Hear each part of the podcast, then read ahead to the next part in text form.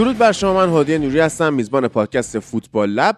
رسیدیم به قسمت 29 از فصل پنجم و یک هفته مونده تا لیگ انگلیس به کل تموم شه. یعنی تو قسمت سیوم که هفته آینده منتشر خواهد شد ما پرونده این لیگ رو خواهیم بست و البته که خب خود من سیتی زودتر پرونده لیگ رو بست اما قطعا امروز یک نگاهی خواهیم داشت علاوه بر قهرمانی سیتی.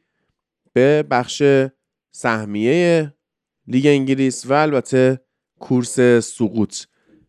امروز بعد از اینکه در مورد لیگ انگلیس صحبت کردیم میریم سراغ لیگ اسپانیا. صحبت خاصی توش نیست اما یه سری مسائل حاشیه‌ای واسه وینیسیوس پیش اومده که مسائل نژادی و اینا که می‌خوایم صحبت کنیم در موردش. آیا اصلا وینیسیوس باید بمونه توی کشور اسپانیا یا نه.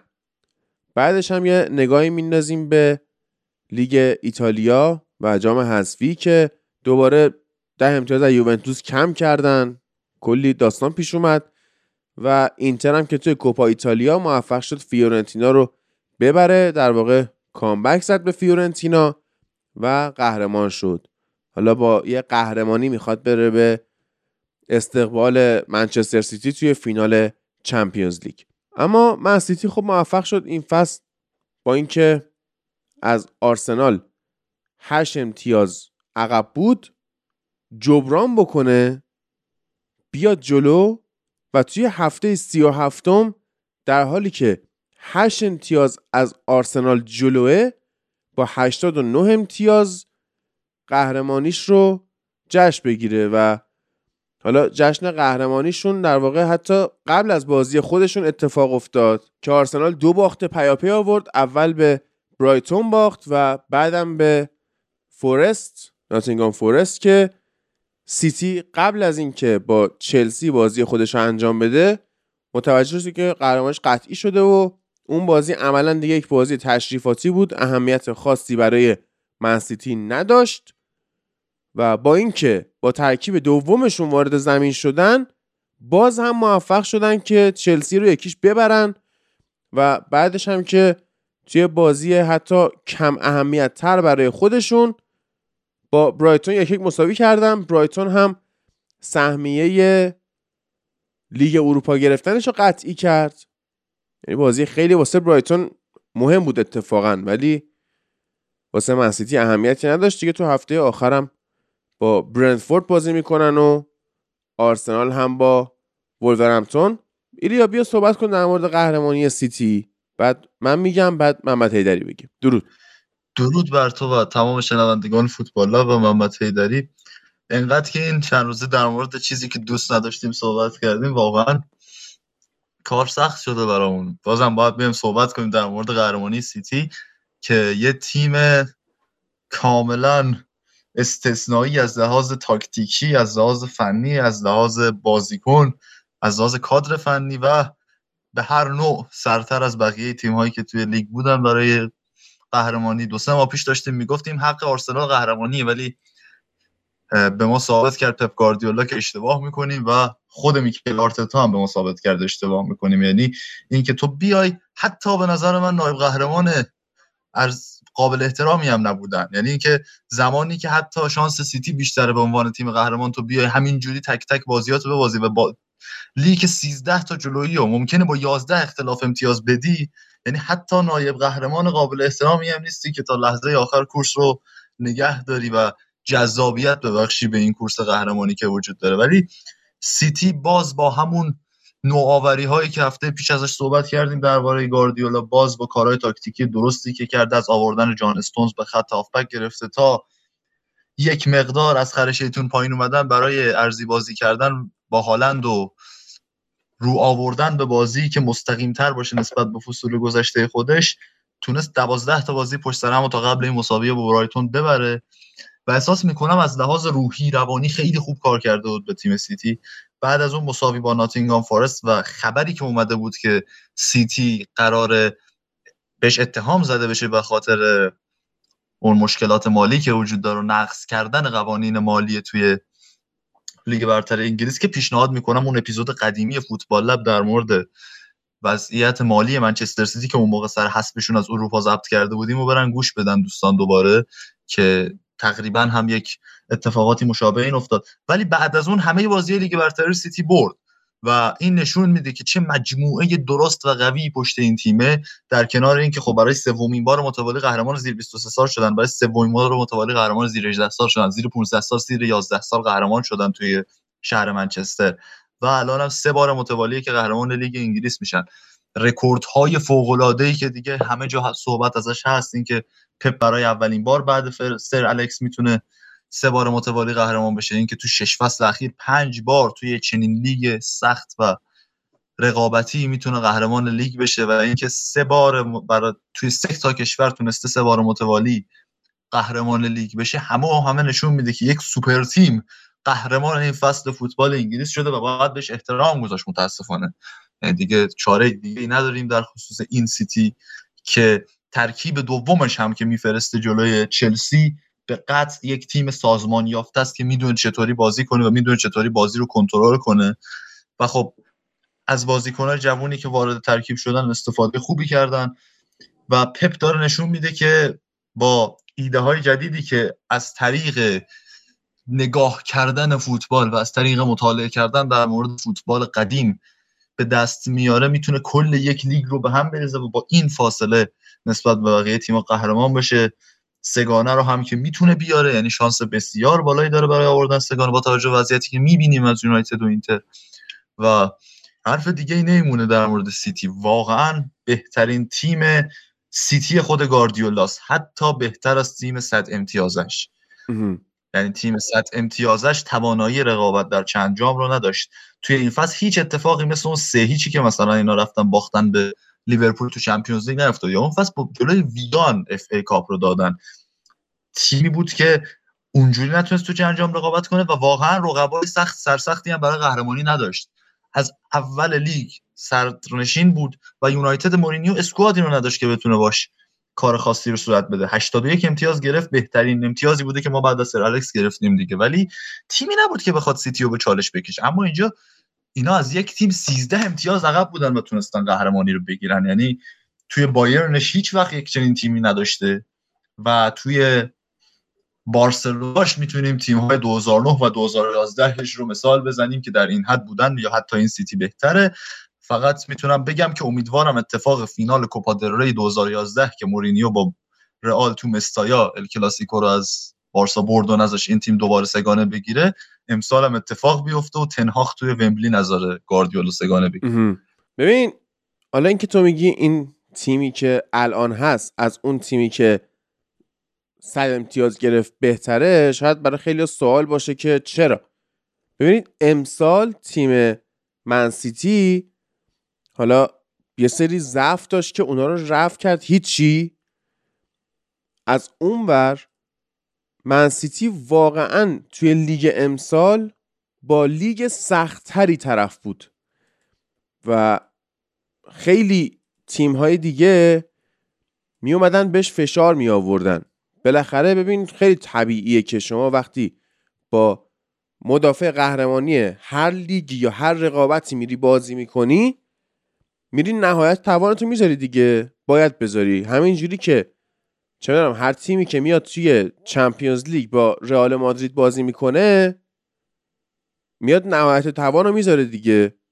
خب امسال برای سیتی واقعا لیگ سختی بود. از شروع فصل که کامیونیتی شیلد رو سه به لیورپول باختن و بعدش با نیوکاسل یه سه سه مساوی کردن. یعنی اینجا اولین یقه‌گیری داخل لیگ بود. بعد با استون ویلا یک یک مساوی کردن که خب اگه شما الان بیای بگی سیتی با استون ویلا یک یک مساوی می‌کنه کسی باور نمی‌کنه. اما خب سیتی اول فصل یه چیز دیگه بود. مثلا توی چمپیونز لیگ حتی با کوپنهاگن دانمارک اینا سف سف مساوی کردن. بعد یه باخت به لیورپول داشتن یه مساوی با دورتموند باز توی چمپیونز لیگ داشتن. اونجا خیال خودشون تقریبا راحت بود از اینکه صعود خواهند کرد توی اون گروه. اما لیگ هر چقدر میگذشت سختتر می‌شد. بعد که به برنفورد باختن دیگه خیلی فکر می‌کردن این تیم قهرمان نخواهد شد. با اورتون که مساوی کردن باز فکرها این بود که اینا قهرمان نمیشن. دو تا باخت داشتن. یه دونه توی EFL کاپ توسط ساوثهمپتون هست شدن. بعد اومدن دربی منچستر رو هم توی اولترافورد باختن. یعنی این نتیجه دو یک توی اولترافورد تنها چیزیه که به هواداره یونایتد دلگرمی می‌تونه بده که شاید توی فینال جام حذفی شانسی وجود داشته باشه. بعدم به تاتنهام باختن. با ناتینگام فورست یک یک مساوی کردن. و فکر می‌کنم از اگه می‌خوام بگم منصفانه باشه که از بازی برگشت با لایپسیش توی چمپیونز لیگ من سیتی یک روند دیگه ای رو کلا طی کرد و چون بازی رو مساوی کرده بودش خب بعضی هم می‌گفتن که الان دیگه گواردیولا این چمپیونز لیگ رو هم مثل بقیه چمپیونز لیگ های بدون بارسلونا باطل خواهد کرد. ولی وقتی اومد بعد... هفت تا توی بازی برگشت زد اینجوری دیگه به نظر نمی‌رسید و یه نقطه‌ چیز که تغییر کرد قضیه بازی رفت با چلسی تو استنفورد بریج بود اولین باری بود که استونز رو اومد جلو بازی داد. اون موقع کانسلو هنوز بود یعنی قرضی نرفته و بایرن و کانسلو رو خیلی جلوتر بازی داد. یعنی توی پست فول بک راست به این اجازه رونده بودن داد و اصلا اگه بخواستیم میانگین استقرار اون بازی رو ببینیم خیلی توی یک سوم دفاعی چلسی بود. خیلی حضور داشت و استونز برای اولین بار تو اون بازی به عنوان مدافع بازی کرد. و به نظرم بازی رفت با آرسنال تو امارات هم خیلی تاثیرگذار بود. یعنی نیمه اول که اون ایده عجیب و گذاشت و برناردو سیلوا رو گذاشته و دفاع چپ واقعا ما دادیم داشتیم می‌دیدیم برای اولین بار توی چند فصل اخیر لیگ انگلیس یه تیم داره سیتی رو تحت فشار می‌ذاره و بازی رو دامینیت کرده جلوش. آره. ولی با تجربه ای که داشتن تو نیمه دوم بردن بازی و آرسنال کم کم افت شروع شد بعد از اون داستان. آره یعنی دقیقاً. خود نزدیک شدن به آرسنال هم افت شروع شد. اگه آرسنال می‌تونست بازی نیمه اولش تو بازی تو نیمه دوم اون بازی هم شکل بده و پپ اون اشتباه تاکتیکی ترکیب اولش رو درست نکرده بود شاید خیلی چیزا فرق می‌کرد. هنوزم میگم شاید اگه ساکا وقتی دو یک اینا از وستهم جلو بردن پنالتیشو خراب نمی‌کرد چیزایی هم فرق می‌کرد. ولی به هر حال تیم تیمی بود آرسنال که نتونست خودش رو جمع کنه. آره. یعنی سیتی یه بازی کاملا فوق العاده داشت مقابل ناتینگهام فارست توپاش تو گل نمی‌رفت. هالندی که بهترین بازیکن الان جهان دروازه خالی خراب می‌کرد و دقیقه 88 از کریس وود گل خورد و بازی مساوی کرد. اون تونست خودش رو بعد از اون بازی جمع کنه. این آرسنال هی از اشتباهاتش درس نگرفت. هی از اشتباهاتش درس نگرفت. هی آرتتا ترکیب تکراری میچید. هی تاکتیک های نچندان جدید و متنوع رو می‌کرد توی یک سوم انتهایی فصل که دیگه این فرصت رو به سیتی داد که بزنه جلو. یعنی یه چیزی که گاردیولا داره اینه که واقعا از بقیه مربیای توی دوره خودش یه قدم جلوتر خیلی وقتا. و این رو نمیشه منکرش شد که گاردیولا از لحاظ تاکتیکی و فکری جلوتر از بقیه مربیا فکر می‌کنه و نمی‌تونی بدون اینکه ایده جدیدی به ذهنت برسه. نمی‌تونه بدون اینکه مدام برای بهتر شدن کار بکنی با این سیتی رقابت بکنی. لیورپول کلوب هم که قهرمان شد. تیمی بود که مدام داشت بهتر می‌شد تو طول اون فصل. همه یه بازی ها رو می‌برد تا وقتی که مثلا می‌خواستن جام طلایی ببرن و اون بازی رو به واتفورد باختن. تیم هی بهتر و بهتر و بهتر می‌شد. یه سری ایده های جدید هی ازش می‌دیدیم.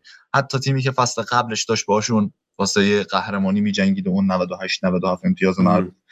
برای رقابت کردن با چنین تیمی که هم ابزارش رو داره هم کادر فنیش رو داره و هم پولش رو داره شما هی باید پیشرفت کنی هی باید اصلا نباید در جا بزنی. اصلا اجازه نداری. حالا یه... اصلا اجازه نمیدی آره. ببین بعد از بازی با فورست که یک یک مساوی شد تمام بازیهاشون توی لیگ رو بردن.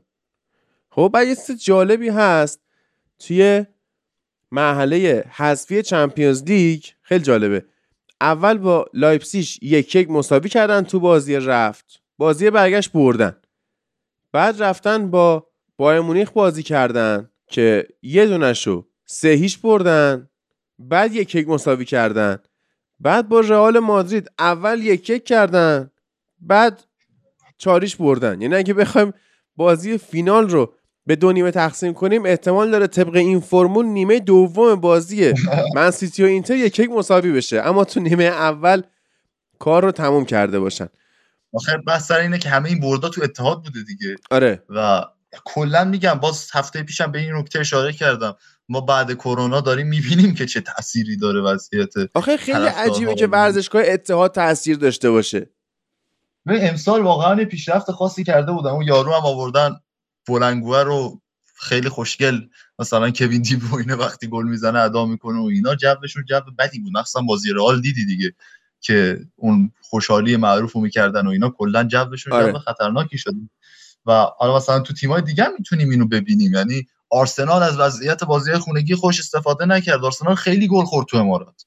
در طرف مقابل ما یونایتد رو می‌بینیم که زمین تا آسمون فرق داره بازی خونگی و خارج از خونش که می‌تونه با بردن فولام تو هفته آخر به رکورد تعداد برد خونگی تو یک فصلی که سر الکس 2003 ثبت کرده بود برسه. آره. یعنی این مسئله یه که ما داریم می‌بینیم. دوره اوله تماشاگرها نبودن و کووید بود و اینا. این یک سال و نیم بدون باخت و تو خارج از خونه گذروند. ولی الان فاکتورهای دیگه ای رو هم باید برای توجه کردن به نتایج در نظر. گرفت. این تو جدول بازی های خونگی منسیتی 19 بازی کرده. 17 تا بازی رو برده. یک مساوی یک باخت. و کلا هم آره. که دیگه 8 ماه رفت خونش کلا تو خونه منسیتی 17 تا گل خورده. 52 امتیاز صدر جدوله. تیم دوم بازی های خانگی که حالا یه دونش هم مونده که میشه یونایتد که بازی آخر با فولام هم توی اولترافورده 18 بازی فعلا انجام شده. می‌تونه این 14 تا برد. تبدیل بشه به 15 تا برد سه مساوی یک باخت و یونایتد بهترین تیم. آره بهترین تیم دفاعی در خانه بوده یونایتد فقط نه گل داخل خونه خورده بهترین خط دفاعی داخل خونه رو یونایتد. داشته اینجا هم باید به این موضوع در نظر بگیریم ما همیشه گیر میدیم به طرفدارای یونایتد که از اقصا نقاط جهان میان توریستن خیلی جو وحشتناک ایجاد نمی‌کنن و آنفیلد جهنم میشه برای تیمای مختلف و. اینا ولی خیلی 27 8 بازی تو تمام رقابت های مختلف این تیم تو خونه نباخته. و آره. باید یه نظری هم به این قضیه داشت که صرفا مثلا آنفیلد نیست که تو انگلیس جو وحشتناکی داره و شما نمی‌تونید توش امتیاز بگیری. منچستر همراه خوب بردن در اولترافورد رو بلده و یک آمار فوق‌العاده که همچنان هست و هیچ وقت عوض نمیشه که این تیم وقتی نیمه اول رو می‌بره تو اولترافورد تا حالا نباخته توی این 32 سال لیگ برتر انگلیس که خیلی آمار بزرگی واسه آره. یونایتد و هر دفعه اینا نیمه اول رو می‌برن توی موقع ورود اونا تونل هی این اسکای اسپورتی رو نشون میده. هی داره یه شماره رو بیشتر می‌کنه که تعداد بازیایی که یونایتد جلو بوده تو اولترافورد رو نباخته. آره. لیورپول وضعیت اسفناکی پیدا کرد توی شاید بگم یک چهارم فصل افتضاح بود. با این حال تو بازی های خانگی لیورپول سومه باز. یعنی از آرسنال بالاتره. با 44 نه، امتیاز. بازی خانگی. اونم همون داستان رو داره دیگه. فکر کنم به لیدز یونایتد باختن فقط توی خونه. خودشون. یک باخت داشتن که بله. آره به لیدز یونایتد فقط باختن. دو یک اون بازی هم دقیقه 90 گل خورد. و همین بازی استون ویلا رو هم می‌تونستن ببازن بازی که باعث شد دیگه مستقیما برن به لیگ اروپا بعد از 2016 سرود لیگ اروپا در خونه هواداران لیورپول play بشه. ولی لیورپول هم خب دیگه کسی منکر اون وضعیت. جو خانگیش نمیشه و اینا بلدن چطوری تو آنفیلد بازی در بیارن. آره. ولی خب یه باخت خانگی بد تو این فصل تو آنفیلد داشتن که به تمام اونا میچربه. پنج گل خوردن تو اروپا از رئال تو خونه. بله. به این بده. یک نکته تاریکیه در این فصل لیورپول. آرسنال اگر بازی آخرش رو توی امارات جلوی ولورهمپتون ببره می‌تونه توی جدول بازی های خونگی بیاد سوم بشه بیاد بالای لیورپول.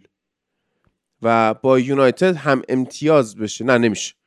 یونایتد هم می‌تونه 48 امتیازی بشه. می‌تونه 45 امتیازی بشه سوم بشه. اما خب این تیم نایب قهرمان فعلا توی جدول بازی های خانگی چهارم بعد دیگه میشه نیوکاسل و تاتنهام و بدترین تیم ساوت همتونه که دوازده باخت داخل خونه داشته بعد لستر و اورتون ده باخت داخل خونه داشتن. که حالا من نمی‌خوام بگم مثلا جو هوادارهای ساعت همتون بده جو کینگ پاور بده ولی خب تیم ها دیگه افتضاح بودن دیگه کارش نمیشه کرد. هیچ جا از گودیسون پارک ترسناکتر نیست آره. که اورتون نهمه بعد؟ واقعا توی- در هر زمان و هر شرایطی بازی کردن توی گودیسون پارک سخته. آره. اون وقت ارلینگ هالند که بهترین بازیکن این فصل فوتبال بوده یه صحبتی کرده گفته که گل مورد علاقم توی این همه گلی که این فصل مثلا 36 تا گل این فصل زده ارلینگ هالند و هفته آخر هم می‌تونه بیشترش بکنه. گلش توی سنت مریه.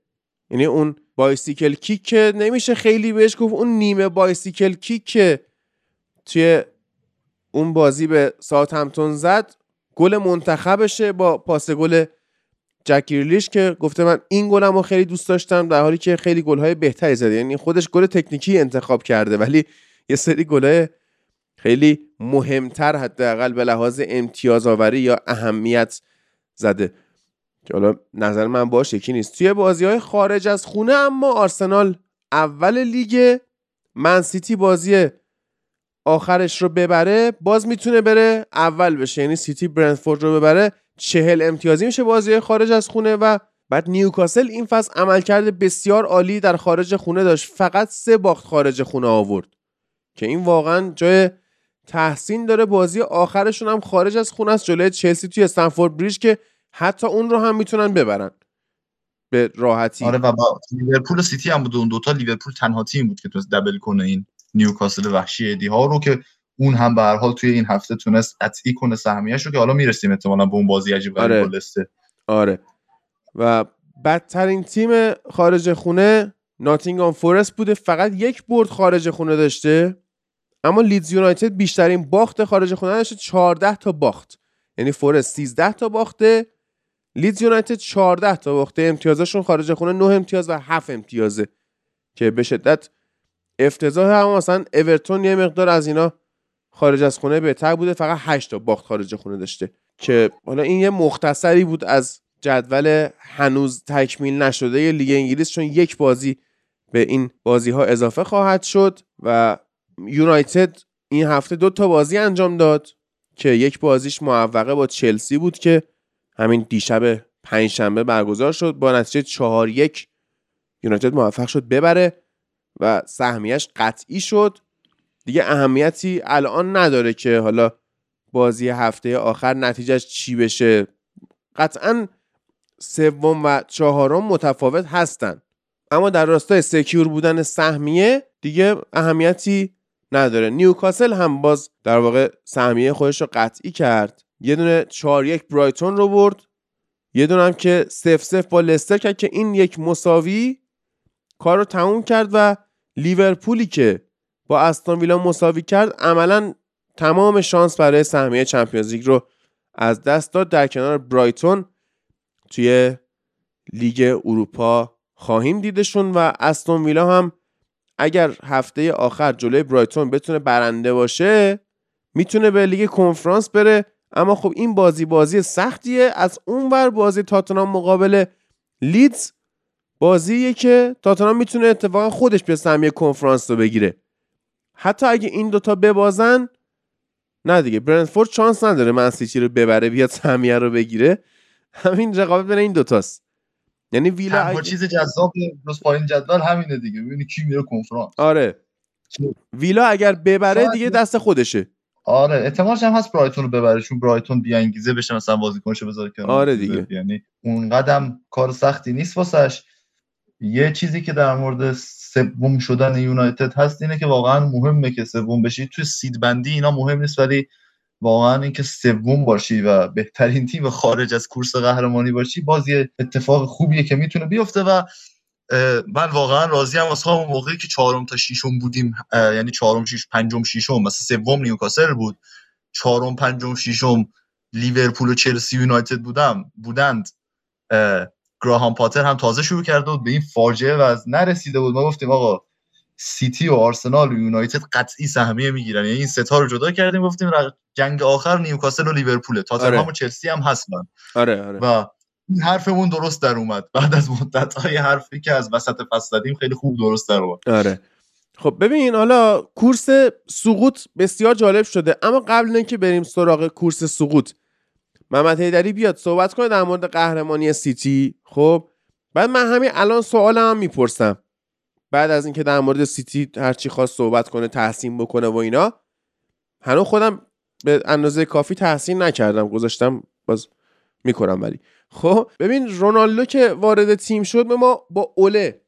حالا من کار ندارم به تاثیر کرونا و نبود تماشاگر و غیره. ما با اوله. یه سوم شدیم یک دوم شدیم. رونالدو اومد سهمیه نتونستیم بگیریم ششم شدیم. رونالدو رفت ما دوباره سوم شدیم.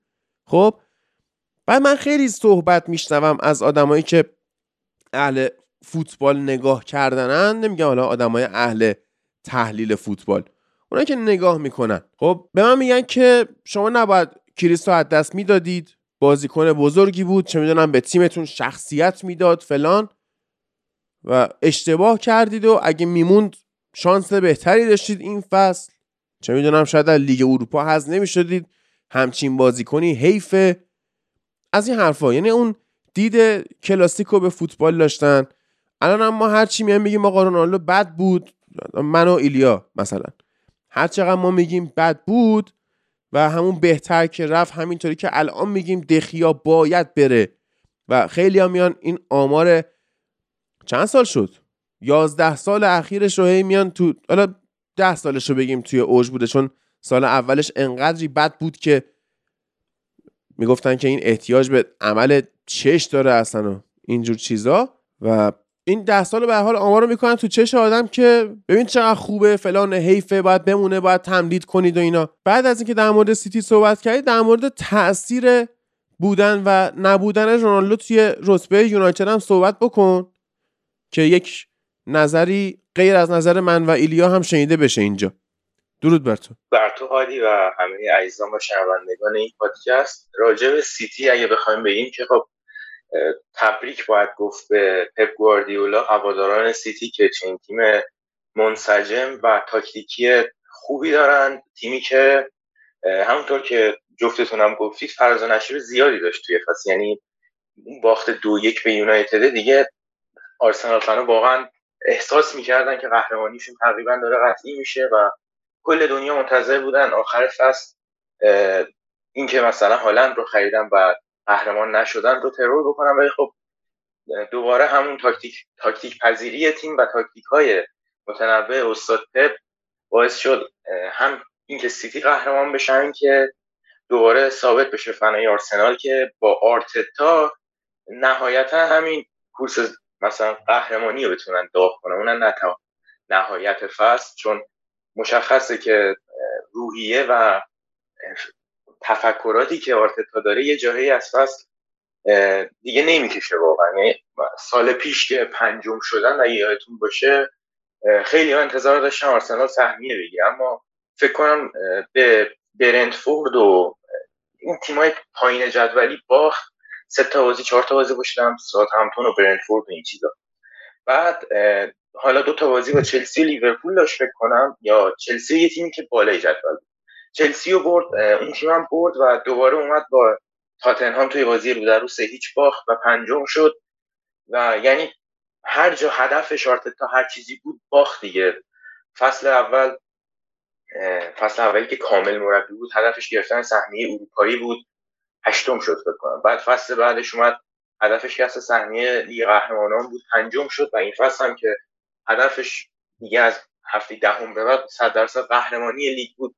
دوم شد و مشخص شد که واقعا آرتتا هنوز خیلی راه داره تا بخواد به یک سرمربی خوب و سرمربی که می‌تونه برای قهرمانی به چالش بکشی تیمای دیگه باشه. البته به چالش که کشیدیم فصل سیتی ولی خب واقعا نایب قهرمان شایسته ای نبود دیگه. هم وقتی ما دوم شدیم معلوم بود. نایب قهرمان شایسته ای نیستیم. چرا که تیم ما فکر کنم هفته های آخر که مثلا شانس قهرمانی داشت اوله اومد هم به لستر باخت هم به لیورپول باخت. کلا ول کرد و اونجا هم مشخص بود که این تیم نایب قهرمان شایسته می‌تونه با 74 امتیاز نمیشه اصلا نایب قهرمان شد. توی حتی ده فصل آینده هیچ تیمی احتمالا زیر هفتاد امتیاز بالای هفتاد امتیاز زیر هفتاد و پنج امتیاز نمیشه که قهرمان بشه. چرا که همین الان می‌بینیم یونایتد با هفتاد و پنج امتیاز می‌تونه سوم بشه و نیوکاسل ممکنه با هفتاد و سه امتیاز هفتاد و دو امتیاز تیم چهارم جدول بشه. و راجب رونالدو که واقعا رونالدو از نظر تاکتیکی باید کنیم که بود و نبودش ضرر میرسونه به تیم یا سود میرسونه. و از یه نظر دیگه باید بیان از نظر حاشیه و بیرون زمین چه تاثیراتی روی تیم بوده خب از نظر تاکتیکی که مشخصا اول فصل که پنهاک همچنان داشت آزمون و خطا انجام می‌داد و تیمش رو داشت تست می‌کرد تاکتیک های خودش رو داشت پیاده می‌کرد نمیشه اونجا رو مد نظر قرار داد برای رونالدو ولی به نظر من از نظر تاکتیکی رونالدو بود و نبودش هیچ تفاوتی به حال یونایتد ایجاد نمی‌کرد. چون نه از وخوس و مارسیال تاثیرگذارتر می‌تونست باشه نه از اینا بدتر می‌تونست باشه. یعنی دیگه مارسیال عملا مجسمه است اونجا. این دوتا گلخالی هم میدن می‌زنه و وخوس هم گلخالی هم نمی‌زنه. و از نظر بیرون زمین بخوایم بررسی بکنیم حضور رونالدو واقعا سم بود برای یونایتد. یعنی احساس می‌کنم تنهاگ وقتی که خبر فصل رونالدو رو شنید خوشحال ترین فرد روی زمین بود.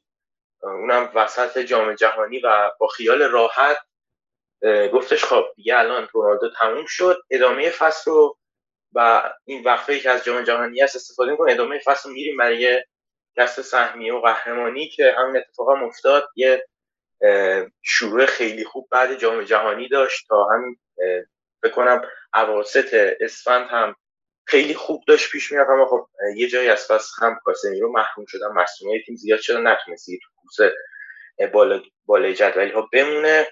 و در کل بخوام بگم رونالدو خیلی خوشحالم که از تیم رفت.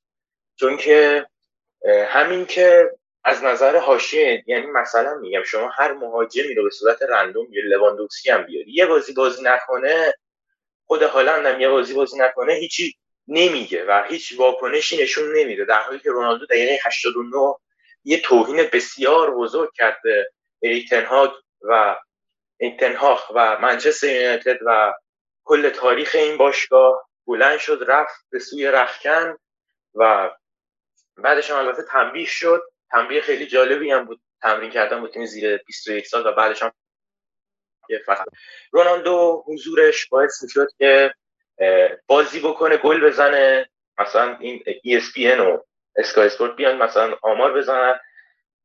فلان گل زده شده با فلان پا فلان جای پا از سال فلان مثلا رونالدو اوله. حالا کلا با اونجا مثلا سه تا گل زده. ولی نبودنش همین که فشار روانی از به تیم برداشت همین که بازیکنها اصلا فکر کنم کیلینی بود که می‌گفت قبل ورود رونالدو به یوونتوس ما همه تلاش می‌کردیم برای اینکه بازی رو ببریم و بعد ورود رونالدو ما احساس می‌کردیم از پیش یعنی هر جایی حالا کارمون گره بخوره رونالدو بازی رو در میاره. و همین که باعث شد بازیکنها تلاششون بیشتر بشه و اما خب میگم با حضورش این اتفاقات دقیقا برعکسش یعنی هر بازی که یونایتد داشت یادم بازی با شریف فکر کنم بود که رونالدو 4 5 موقعیت خیلی خوب رو از دست داد و یک گل زد و بعد اینکه گل زد همه انتقادها به سوی ایتنهاخ رفت. که آقا چرا مثلا رونالدو رو بازی نمیدی؟ انقدر گل می‌زنه انقدر خوب در حالی که اون بازی مثلا رشفورد نوک بازی می‌کرد مارسیال نوک بازی می‌کرد. هر کی نوک بازی می‌کرد بیشتر از رونالدو گل بله. توی این سالهای اخیر بیایم قهرمان ها رو بررسی کنیم. و اینکه جز بحث تاکتیکی بله. حالا بخوایم فنی هم اشاره کنیم رونالدو این فصل که تنها شروع کرد رونالدوی فصل پیش نبود. یعنی میگیم رونالدو فصل پیش یه مقدار از لحاظ حاشیه‌ای و اینا تیم رو خراب کرد. یه مقدار شاید پرس کردنش بود. مثلا مشکلات تاکتیک پذیری تو تیم بود. این که از لحاظ تاکتیکی تیم اون انسجام دو فصل اول اوله رو نداشت. ولی تعداد گلش از لحاظ شخصی عملکرد بسیار خوبی داشته. توی لحظات حساس بازی حساس برای ما گلزنی کرد. فکر کنم 17 تا گل زد تو لیگ برتر انگلیس. اما رونالدوی که این فصل اول این لیگ دیدیم توی ابتداییات فوتبال مشکل داشت. یعنی از تصمیم گیری توی محوطه جریمه حریف بگیر تا پاس دادن تا به گل تبدیل کردن موقعیت هایی که قبلا مثل آب خوردن گل می‌کرد. و کلا یه گل زد توی تمام فرصت هایی که بهش این فصل اول رسید مقابل اورتون. و اینو داریم تو النصر هم می‌بینیم. اگه شما highlight بازی النصر رو حداقل نگاه کنید مثلا بعضی وقت بزنید ببینید چه وضعیه تو النصر. تو النصر هم همین شکلیه. از میزان مثلا 20 تا توپی که بهش می‌رسه یه توپ داره میره تو گل. یعنی واقعا کیفیتش همینجوری هی داره میره پایین و اون خصوصیت مثبت همیشگی که داشته که خودش رو آداپته می‌کنه و بهتر می‌کنه رو دیگه نداره و نمی‌شد با چنین بازی کنی. ادامه داد که تمام تلاشش رو نمی‌کنه مشکل داره با مربی تیم رو کرد مشکل داره با کل جو تیم مشکل داره و رختکن رو به دو دسته انگلیسیا و لاتینوها تبدیل کرده بر اساس حرفهایی که زده می‌شد از طریق خبرنگاران نزدیک به تیم. نمی‌شد با این ادامه داد و حالا هر چقدر مارسیال و خورس و اینا بیان. حالا اگه بخوام در مورد یونایتد چلسی حرف بزنیم واقعا من از دیدن بازی دیشب با اینکه فصلمون موفق تموم شد و سهمیه رو گرفتیم و چهار تا به چلسی زدیم از دیدن بازی دیشب ناراحتم. ولی مارسیال و خورست که بذاریم کنار نبود رونالدو باعث شد رشفورد توی مدت زمان حضورش تو پست مهاجم نوک خیلی آمار فوق العاده داشته باشه و اون دو ماه اول بعد جام جهانی تو اکثر بازی رشفورد مهاجم نوک تیم بود دیگه که خیلی عمل کرده خوبی داشته اینم باید در نظر بگیریم. کلا یک تیم یک تیمی شدیم که حاشیه اطرافش نیست. زوم دوربین رسانه از روش برداشته شده و کار خودش مسیر پیشرفت خودش رو میده. ولی اگه فصل بعد بخوایم بریم مثلا این سه تا بازیکن انگلیسی ملی پوشو بگیریم که نمیگیم. حالا مثلا میگم هریکین و میسن ماوت رو با هم بگیریم هیچ انتظاری جز مدعی بودن برای قهرمانی در لیگ قهرمان و لیگ برتر نمیشه داشت. حداقل توی یکی از اینا باید مدعی قهرمانی باشه. 100 درصد. قبل از اینکه دیدن همین امسالش هم هشت خرید داشته تنها. بله. ببین همین امسالش هم با وجود همه این سختیه و همه credit هایی که بهش میدیم هشت خرید رو داشته. حالا چه قرضی حتی قرضی ها و خریدای رایگانش مثل سابیتسر و وخورست هم انتخاب خودش بودن به هر حال دیگه. آره. قبل از اینکه از دیدن چرا نمی‌ذارم من حرف بزنم؟ کار دارم وایس. قبل از اینکه از دیدن بازی دیشب لذت برده باشید یا لذت نبرده باشید این بحث من به یه دقیقه یه پرانتزی باز بکنم وسطش به خاطر زیغ وقت و به حال جلسه مهمی که رضا در پیش داره. همینجا یه دقیقه میریم سراغ خبرنگار اعزامیمون به اسپانیا در شهر مادرید. رضا عزیز یه دقیقه بیاد.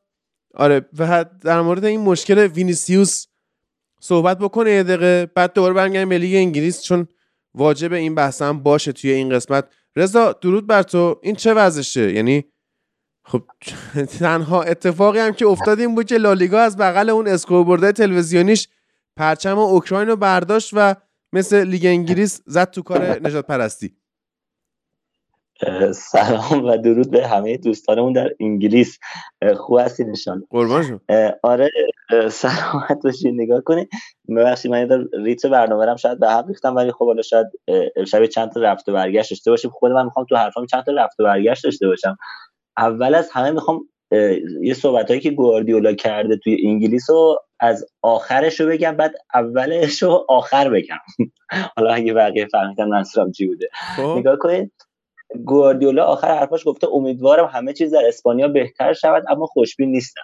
پس یعنی یه مربی که بر صورت تجربه فوتبال اسپانیا رو داره و داره تو انگلیس کار می‌کنه. اعتقاد داره که همچین مسئله به قدرت وجود داره دیگه. یعنی وقتی میگه خوشبین نیستم یعنی خیلی اوضاع خرابه به نظر من. یه ذره آماری باش صحبت کنیم نگاه کنیم بیشتری آماری گرفته بودن که افراد مختلف تو کشورهای مختلف فوتبالی اروپا چقدر اعتقاد دارن که نجات پرستی تو کشورشون وجود داره. بیشتر از همه توی اسپانیاست 22 درصد بعدش پرتغال و بعدش ایتالیاست. نگاه کنین و حالا و بعدش هم باز میریم سراغ آلمان. یه مقدار بریم بحث تاریخی خیلی جمع جوری بخوایم بکنیم. می‌دونیم که کشورهای فاشیستی که حالا توی اروپا بودن تو جنگ جهانی و بحث نجات پرستی خیلی قوی تو یک جبهه داشتن دنبال می‌کردن کیا بودن؟ آلمان و ایتالیا دیگه. ایتالیا و اسپانیا. خب یعنی این مسئله یه ذره تره یه مقدار مسئله فرهنگی یه ذره یعنی مسئله نیست که شما حالا یه روزه به وجود اومده علیه وینیسیوس یا اتفاقیه که حالا میشه درستش که خیلی سریع جمعش کرد. نه این مسئله خیلی داستانش شاید به نظر عمیق‌تر و به این راحتی نمیشه واقعا جمع جوش کرد. و اونجاست که میفهم که گواردیولا وقتی گفته خوشبین نیستم داره در مورد چی صحبت می‌کنه. یه مقدار باز بریم عقبتر. وینی حرف خوبی زده. گفته آقا این مسئله تو اسپانیا وجود داره. مخصوصا تو فوتبال اسپانیا وجود داره. قبل از دنیا اومدن منم وجود داشته. داره به چی اشاره می‌کنه؟ داره به شعارهایی که علیه روبرتو کارلوس تو سال 97 نیوکمپ داده شد. اشاره می‌کنه که اونجا اون رو هم فکر می‌کنم میمون صدا زده بودن. الان خوب گفتی تو. اتفاقی که افتاد چیه؟ پرچم اوکراین برداشتن. جاش مبارزه با راشیسم و یونیتی تو راشیسم و اینا رو گذاشتن. فضای رسانه ای به وجود اومده و یه جو زدگی جمعی که همیشه تو اینجور مواقع هست. میگه این همه پرچم اوکراین اون بالا بود. حالا تو داستان فوتبال چه کمکی کرد؟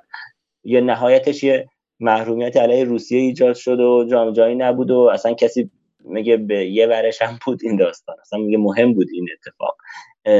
چه, چه کمکی شد؟ یه سری بنر میارن اول بازی می‌ذارن تیما با هم عکس می‌گیرن. حتی خود آقای دیاخابی که سیاپوس هست بازیکن والنسیا به خاطر اینکه پارسال از اون حمایت نشد حاضر نشد پشت یک از این پنرها وایسه. یعنی حتی همین الان که این جو زدگی و این unity به قول خودشون وجود داره هم هنوز عملا این unity رو نمی‌بینیم. نگاه کنید یه باز یه ذره من پراکنده می‌خوام ذره سریع صحبت کنم وسط حرفای شما اومدم. یه ذره بریم به قوانین خود فیفا. یه بخشی داره توی کدی هست توی کدهای فیفا به اسم diversity and anti-discrimination تو این کده اومده صحبت کرده اولش میاد history شو میگه که آقا داستان چی بوده؟ اصلا تا 1960 کسی کسی به این چیزا فکر نمی‌کرده. تازه سال 62 گفتن آقا بیایم یه مثلا این object رو مثلا بهش فکر کنیم و ببینیم داستان چیه. بعد از اون زمان که این حرف رو زدن تا سال 2002 اصلا disciplinary code ی واسش وجود نداشته. تازه 2002 2004 اومدن گفتن آقا یه کدی مثلا در مورد ethic ها بذاریم در مورد anti-discrimination بذاریم. خلاصه از اون سالم دوباره تا 2013 14 هیچ اتفاقی نمیافته که تازه اون وقت میان یه فیفا task force ی against racism and discrimination می‌ذارن که حالا اونجا بشینیم خب یه کارهای انجام بدیم. بعد همه اینا آخرش ختم میشه به سال 2015 16 که چی؟ که میان یه تعداد جایزه می‌ذارن آقا کشورهایی که مقابله کردن و فلان اینا همش هم باز تازه پرچمدارشون فوتبال زنانه. یعنی اولا نگاه دارن تازه تست می‌کنن که آیا انجام بدن ندن. و تو خود فیفا هم که وقتی میری میگردی چیز آنچنان قوی پیدا نمی‌کنی که آخرش می‌بینی که یه جایزه گذاشته شده و یه حالا خواستن یک مسئله نمادین و یک شو تبلیغاتی داستانی باشه. عملا انگار عزم قوی ندارن که این مسئله رو واقعا با قدرت باش مقابله کنن. از اون ور برگشتن بازیکنهای والنسیا حالا من به عنوان یک کیس دارم بهشون حالا وگرنه این داستانه خب خیلی عجیب غریب تره فقط بحث والنسیا نیست. برگشتن گفتن مثل این حرفایی که تو فوتبال ایران می‌زنن که آقا اینا یه سری تماشاگر نما بودن و سه چهار نفر بودن و پشت دروازه بودن. در حالی که شما احتمالاً ویدیو رو دیدین که همه ورزشگاه دارن میگن مونو مونو معنی میمون. خب آقا مثل این چیه؟ مثلا میگم فوتبال ایران دیگه. کل استادیوم دارن یه فوشی میدن که تلویزیون مجبور میشه صدا رو قطع کنه. بعد میگن عده تماشاگر نما حالا این اسپانیا هم شده عده تماشاگر نما تماشاگر نما چیه؟ این داستان خیلی فراتر از این حرف هست. ولی در مورد خود وینی باز بخوایم یه ذره بیشتر چیز کنیم. اوجش شاید از بازی با آتلتیکو بود. جایی که ایجنتی که بازیکن بود فکر کنم برگشت که آقا به اشاره کرد به رقص خاصی که وینیسیوس داره و گفت که این میمون بازی رو باید متوقف کنه. و هیچ عواقبی هم آره برای این فرد دیده نشد از اون ور کوکه برگشت گفت نباید برقص اگه برقص عواقبی داره دقیقا این دوتا پشت سر همین حرف زدن ها. یعنی عملا وقتی میگه این رقص رو متوقف کنه به نظر من ریفر می‌کنه توی همون میمون بازی که اون ایجنت برگ میگرده میگه. و گفته اگه این رقص انجام بده اتفاقات بدی میفته و این داستانا که کلی اون هفته بحث شد در مورد این قضیه و آخرش هم هواداری آتلتیکو به شدت از خجالت ویدی در اومدن. اونجا هم ویدیوهاش هست که کل استادیوم یک نفس دارن. این مسئله رو صدا می‌زنن علیه وینیسیوس. یه ذره باز بخوایم عمومی تر نگاه کنیم. حملات بازیکن سیاپوست خیلی تو تمام دنیا وجود داشته. همین بعد از جام جهانی که فرانسوی شکست خوردن تو فینال اینقدر حملات شدید شد که چند تا بازیکن فرانسه فکر کنم کینگزی کومن بود خود شامنی, شامنی بود و چند تا بازیکن دیگهشون موانی بود فکر کنم.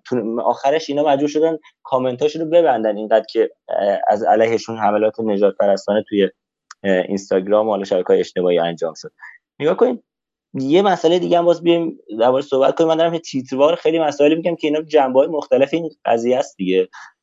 در مورد هر کدومش میشه خیلی نشست. اصلا به نظرم حتی حوصلتون داشته باشین بشینیم توی یه دونه بله اکسترا بشیم صحبت کنیم اساسی تر و خیلی قوی تر چون یه جاهایش هم باز این قضیه خیلی می‌تونیم در مورد جنبه های منفی قضیه داریم الان صحبت می‌کنیم جنبه که حق با کسایی که دارن علیه نجات پرستی میجنگن. ولی یه جاهایی هم شاید می‌تونیم بگیم که یه جایی هم انگار تقصیر کسای دیگه هم بوده. بله. ولی یه نکته دیگه هم در نظر بگیریم که آقا هوادار فوتبال تو دنیا شاید اینجور بخوام بگم که ارزون ترین هواداره تو دنیا یعنی کمترین بها رو توی ورزش های مختلف اینجور به طور میانگین آره من میگم یعنی تو کف قیمت بلیت هستن کسایی که میان جایگاه فوتبال تو اکثر بازی می‌خرن. حالا من کار ندارم ویو بلیت جام جهانی یه جایگاهش ممکنه چقدر باشه یا یه بازی فینال چمپیونز لیگ چقدره. به طور کلی قیمت بلیت بازی فوتبال نسبت به خیلی ورزش های دیگه توی دنیا قیمت پایین تری داره. عملا هوادارای فوتبال یه ذره هوادارای عامتر هستن از کف جامعه بیشتر هستن. مثلا همین شما احتمالا تشریف بردین بازی والیبال وقتی میری توی استادیوم آزادی دوازده هزار نفری تازه الان که یه بازی ذره رقبت بیشتر شده یه ذره باز اونا هم یه ذره سطحش پایین تر اومده. ولی احساس می‌کنی کنار یه سری آدم حسابی تر نشستی تا وقتی که میری تو استادیوم آزادی صد هزار نفری کنار یه سری دیگه که دارن این یکی برات گل می‌کشه یکی بر داره یه مواد دیگه استفاده می‌کنه دودی میشی برمیگردی خونه. من آخرین بار قشنگ یک روز افتاده بودم. عالیش رفتم آزادی. دیگه واقعا نرفتم استادیوم. می‌خوام بگم که شما با هواداره فرمول یک و والیبال اینا طرف نیستی. واقعا کسی هستن که کف جامعه هستن. حالا می‌خوان حریف خودشون رو به هر شکلی شکست بدن. رفتن اونجا که کمک تیمشون باشن نرفتن که بازی رو ببینن. مثل مثلا طرفدار فرمولی که میره میشینه. نمی‌خواد کمکی به او راننده بکنه. و خیلی حالا ارزش دیگه که واقعا مثل تنیس رو دیدین که سکوت می‌کنن. طرف مثلا ضربهش می‌زنه بعد آخرش کف این هواداره فوتبال جزی از جنگ فوتباله. جزی از اون تراژدی و درام فوتباله. میرن اونجا که بجنگن سطحشون هم سطح پایینتریه. خب حالا یه حریفی دارن که داره به همشون میریزه. شاید بهتون میگم بهترین بازیکن فصل لالیگاه. خب شما می‌خواین اینو تخریبش کنید چیشو می‌تونی مسخره کنی؟ نگاه می‌کنید چیزی نداره. تنها چیزی که به ذهنت می‌رسه رنگ پوستشه. اولین چیزی که هست. توی کشوری هستی که اول کار گفتم سابقه نجات پرستی فرنگی داره. بیشترین سابقه آماری که بیشترین نجات پرستی تو استادیوم ما داره. خب طبیعیه که نمیگم طبیعی یعنی درسته واسه که بیشترین احتمال اینه که میره به سمت این اتفاق. و این اتفاق خیلی اتفاق طبیعی داره اتفاق میافته و انتظارش یعنی داریم منظورم اینه. آخرین چیزی که می‌خوام در موردش صحبت کنم اینه که شخصیت وینیسیوس اینا همه اینا که تا حالا حرف زدم راستش حرفام حق رو به وینیسیوس می‌دادم تا اینجا و دیدم که تو بازی مختلف چقدر دارن اذیتش می‌کنن. هر جا که بازی سخت میشه بازی برای حریف دشوار میشه بازیکن هم هستن که استارت می‌زنن. یعنی به نظر من این قضیه رو گفتم از مسابقه قبل بازی کوکه و agent بگیر تا بیا توی بازی که بازیکن ها میان به هر روشی درگیر میشن با وینیسیوس که وینیسیوس تحریکش کنن. وینیسیوس هم حالا یه اقدامی انجام میده و از اون تماشاگرها بازیکن دوباره میریزن سرش با حجم بیشتر. من چند قسمت قبل صحبت کردم توی بخش لالیگا. گفتم نگاه کنید یه اتفاقی که قبلا میافتاد توی فوتبال این بود توی فوتبال اسپانیا. درست غلطش کار ندارم. اتفاقی بود که میافتاد. داورا به شدت از مسی و رونالدو محافظت می‌کردن. یعنی اگه که تکل خشنی رو پاشون می‌رفت خطای زیادی می‌شد. یعنی اگه یه خطایی روی مثلا میگم پپه می‌شد همون خطا رو مسی می‌شد یا حتی رو رونالدو نمی‌خوام چون رئالی هستم مسی رو فقط احتمال اینکه اون خطا فرض میگیم خطایی بود که 50 درصد کارت داشت این یه کارت زرد داشت برای خطایی که روی رونالدو و مسی شده بود به 70 درصد می‌رسید رو پپه می‌رسید شاید به 30 40 درصد. واقعا این تفاوت وجود داشت. و سعی می‌کردن محافظت کنن از این بازی کنن ولی این اتفاق در مورد وینیسیوس به شدت نمیفته یعنی کاملا حتی به تو میگم داورا انگار علیهش من احساس می‌کنم خیلی جا هستن و خطاهایی که می‌کنن و بازیکنان سعی می‌کنن برن رو اعصابش و از این مسئله سوء استفاده کنن اصلا نمی‌بینن. همین تو همین بازی دیدیم که حالا بازم به خاطر بحث رسانه ای بود که در نهایت اومدن داور وی آر رو اخراج کردن. ولی که من از نظر من کار درستی نیست. داور بالاخره حالا اشتباه کرده باید محروم بشه حالا اخراج دیگه خیلی چیز عجیب غریبیه. اینم همون بحثی که میگم. از وقتا زیاده روی می‌کنن تو این داستان. یه جای کم می‌ذارن یه جای زیاده روی می‌کنن. اون داور اون صحنه که میان وینیسیوس همون لحظه که اخراج داشت به داور نشون می‌داد. وا گلوی من پشت گرفته. ولی داور اون صحنه اصلا نشون نمیده. خیلی با عجله. می‌تونست اصلا یه وقت شما دیدین یه آفساید ده دقیقه طول می‌کشه. این صحنه خیلی حساسی بود. می‌خواست اخراج کنه. می‌تونست یک دقیقه دو دقیقه بیشتر وقت بذاره و کنکاش کنه این صحنه رو. میاد سریع وینیسیوس اخراج می‌کنه. یعنی من میگم حتی جایی که به نفعش نمی‌گیرن که هیچی به ضررش هم می‌گیرن من حیث المجموع شخصیت وینیسیوس هم یه جوریه که میشه رو مخش را رفت. احسنت. یعنی باز اصلا نمی‌خوام جایگاه قربانی رو عوض کنم با جایگاه کسی که به قول معروف جرم مرتکب شده. ولی وینیسیوس هم باید واقعا یعنی بحثای روانشناسی رئال کار کنه و به جای اینکه این همه حالا سعی می‌کنه این جو رسانه‌ای به حق و راه انداخته علیه حالا این مسئله و به درستی کار خوبی هم داره می‌کنه. داره باید بازیکن حمایت کنه چون که زمزمه رفتن وینیسیوس هم مطرح شده بوده و حالا مثلا برده کنار پرز نشوندش اتفاقی که خیلی نادر بوده و هی دارن روی این مانوف میدن فلان می‌کنن. ولی به جای این داستان به نظرم می‌تونن با کارهای روانشناسی کارهای دیگه ای ونیسیوس باید انتقامش رو توی زمین بگیره. این شعارا علیه رونالدوی که حتی سیاپوست نبود هم خیلی بود و وقتی که رونالدو گل می‌زد و اون علامتی که من توی زمین ثابت می‌کنم که چی هستم و نشون می‌داد نشون می‌داد که چرا اتفاق داره میفته از کجا نشأت می‌گیره این خوشحالی؟ وینیسیوس هم به نظرم باید همه چیز رو توی زمین سعی کنه نشون بده و از این خشم رقباش استفاده کنه نه اینکه رقباش از این رو اعصاب رفتنش استفاده کنن. ولی به صورت این شخصیتی که وینیسیوس داره خودش هم حالا یه ذره همیشه سعی می‌کنه پیازداغ نه پیازداغ اشتباه واسه کسی متوجه نشه پیازداغ قربانی بودنش رو نه. پیازداغ این که چجور بگم کردن آره آره تحریک کردن رقباش رو سعی می‌کنه زیاد کنه قبل از اتفاقات. و این به جای این کارا اگه بره به سمتی که بتونه تو زمین انتقامش رو بگیره و این حرفم باز تاکید می‌کنم. این جملم نافی اون همه صحبت قبلی نیست و نافی این نیست که باید واقعا این بسات برچیده بشه ولی چیزی نیست که یه شبه بشه با این حالا این بحثای رسانه و این شلوغ بازی ها. چهار روز دیگه این لوگو هم با یه احتمالا اتفاق دیگه برداشته میشه و یه لوگوی دیگه میاد جاش.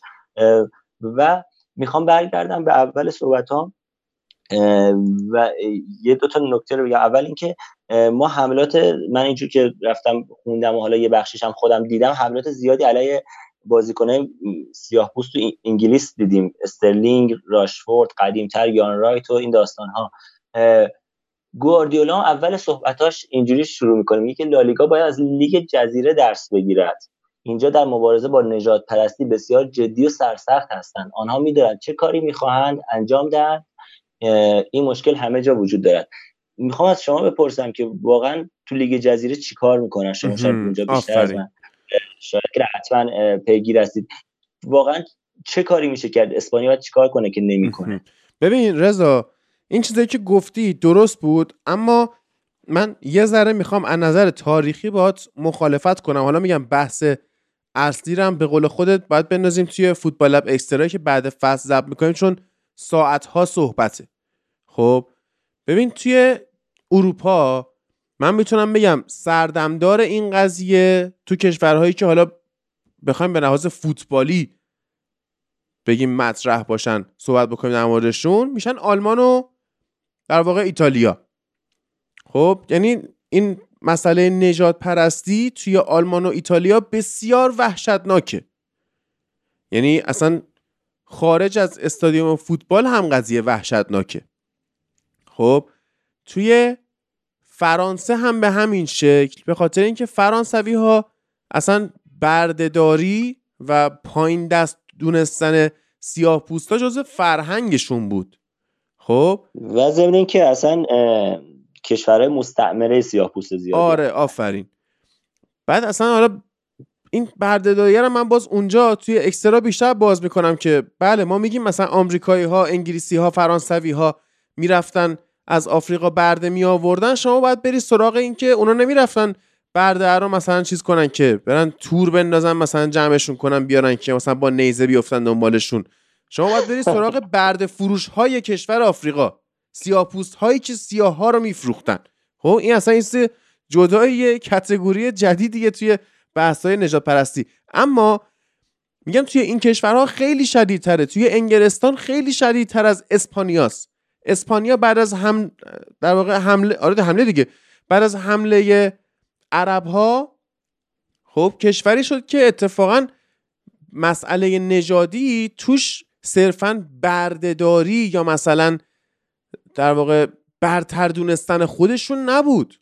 خب اسپانیا بعد از حمله عرب ها چون اعراب کلمه غلطیه دوستان. و خب مثل چیزی؟ حالا مثل اجنه. اجنه هم کلمه غلطیه. اجنه جمع چیز دیگه ایه. جمع جنینه نه جمع جن. اعراب هم غلطه. همون عرب ها باید بگیم. بعد از اینا کشور اسپانیا دوچار نژاد میکس شد. اصلا کلمه بارسلونا یه کلمه عربیه. اسپانیایی نیستش که.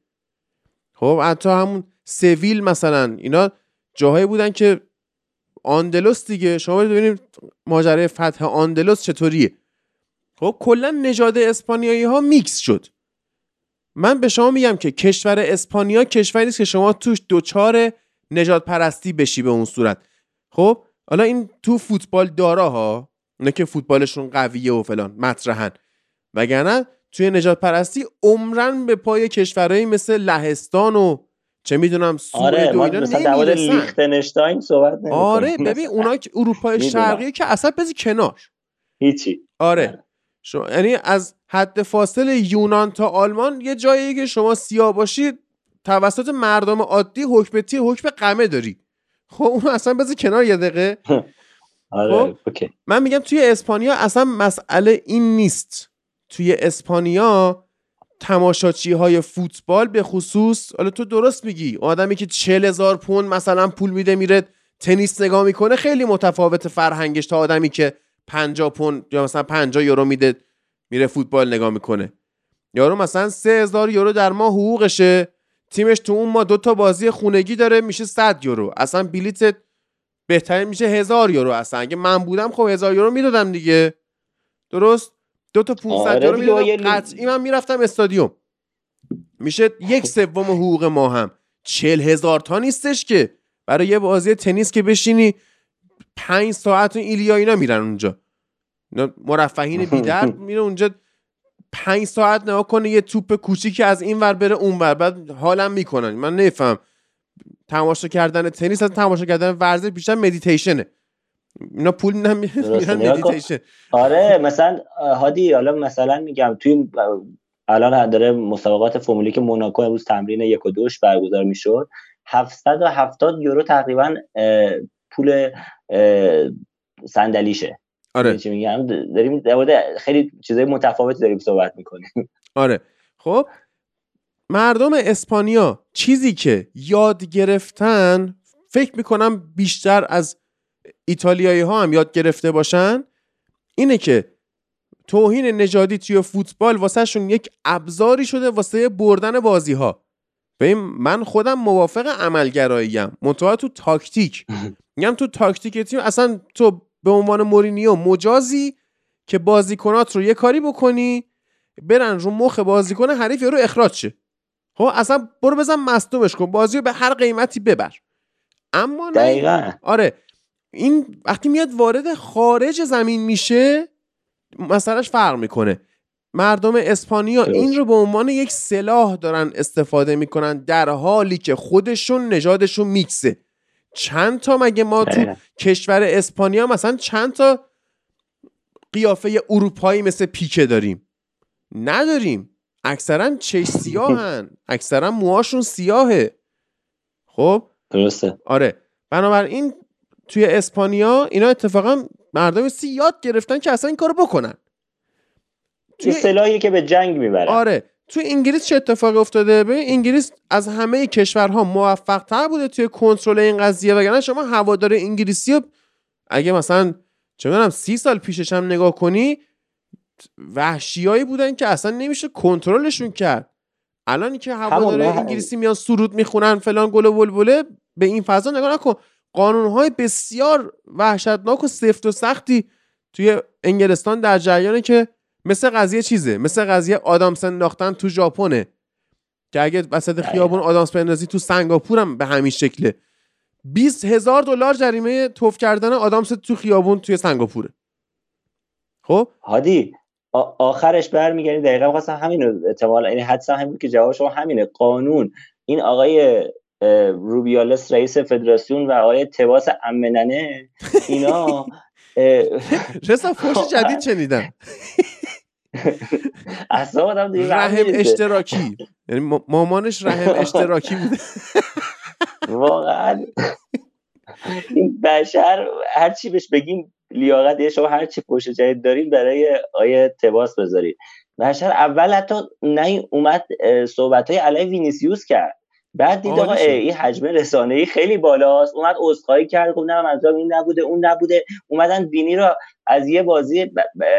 که مثلا کارت قرمزش رو بخشیدن و الان سویا معترض شده که آقا شما چرا بخشیدی؟ ما این, با... این بازی می‌خوایم نمی‌دونم بنر بیاریم دستمال سفید تو کون بدیم فردا بابا وینیسیوس اصلا اخراج هم شده بود یه بازی نبود که اون یه بازی رو نکرده دیگه. حالا نهایتا دیگه. شما آره. نمیبخشیدنش هم چیزی نمی‌شد. ولی می‌خوام بگم حتی یعنی اون کاری هم که کرده یه کار فراتر از قانون بوده بخشیدن یه کارت قرمز کن. ولی از اون نیومده بگه خب ما بریم یه قانونی بذاریم که آقا مثلا در خورد سفت و سنگین از این به بعد بکنیم. آره. اصلا کلا صورت مسئله پاک کرد این مردم انگلیس نجات پرستیشون از بین نرفته که. خب تو دل خودشون هست. مردم اسپانیا اتفاقا کمتر نجات پرستن. گفتم به خاطر نژاد میکسشون. اما ماجرا چیه؟ قطعا این دیویس سال آینده مردم انگلیس مردم ایتالیا مردم آلمان مردم اروپای شرقی مردم فرانسه مردم سوئد نجات پرستیشون از بین نخواهد رفت. صرفا سفت گرفتن قانونی باعث میشه این توی جامعه کمتر نمود داشته باشه که کشور انگلیس توی کنترل این موفق بوده که تازه همون هم نبوده. پرفکت نبوده صد درصد نبوده که مثلا مارکوس رشفورد فرد. حالا من بازیکن خودمون رو میگم. کاری به رحیم استرلینگ و چه می‌دونم آرنولد و بقیه ندارم.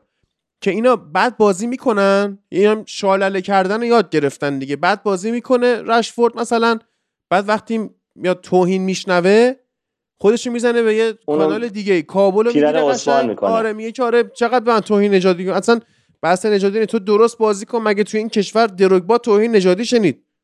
از خودی. ما هواداره خودی به رشفورد توهین کردن دیگه.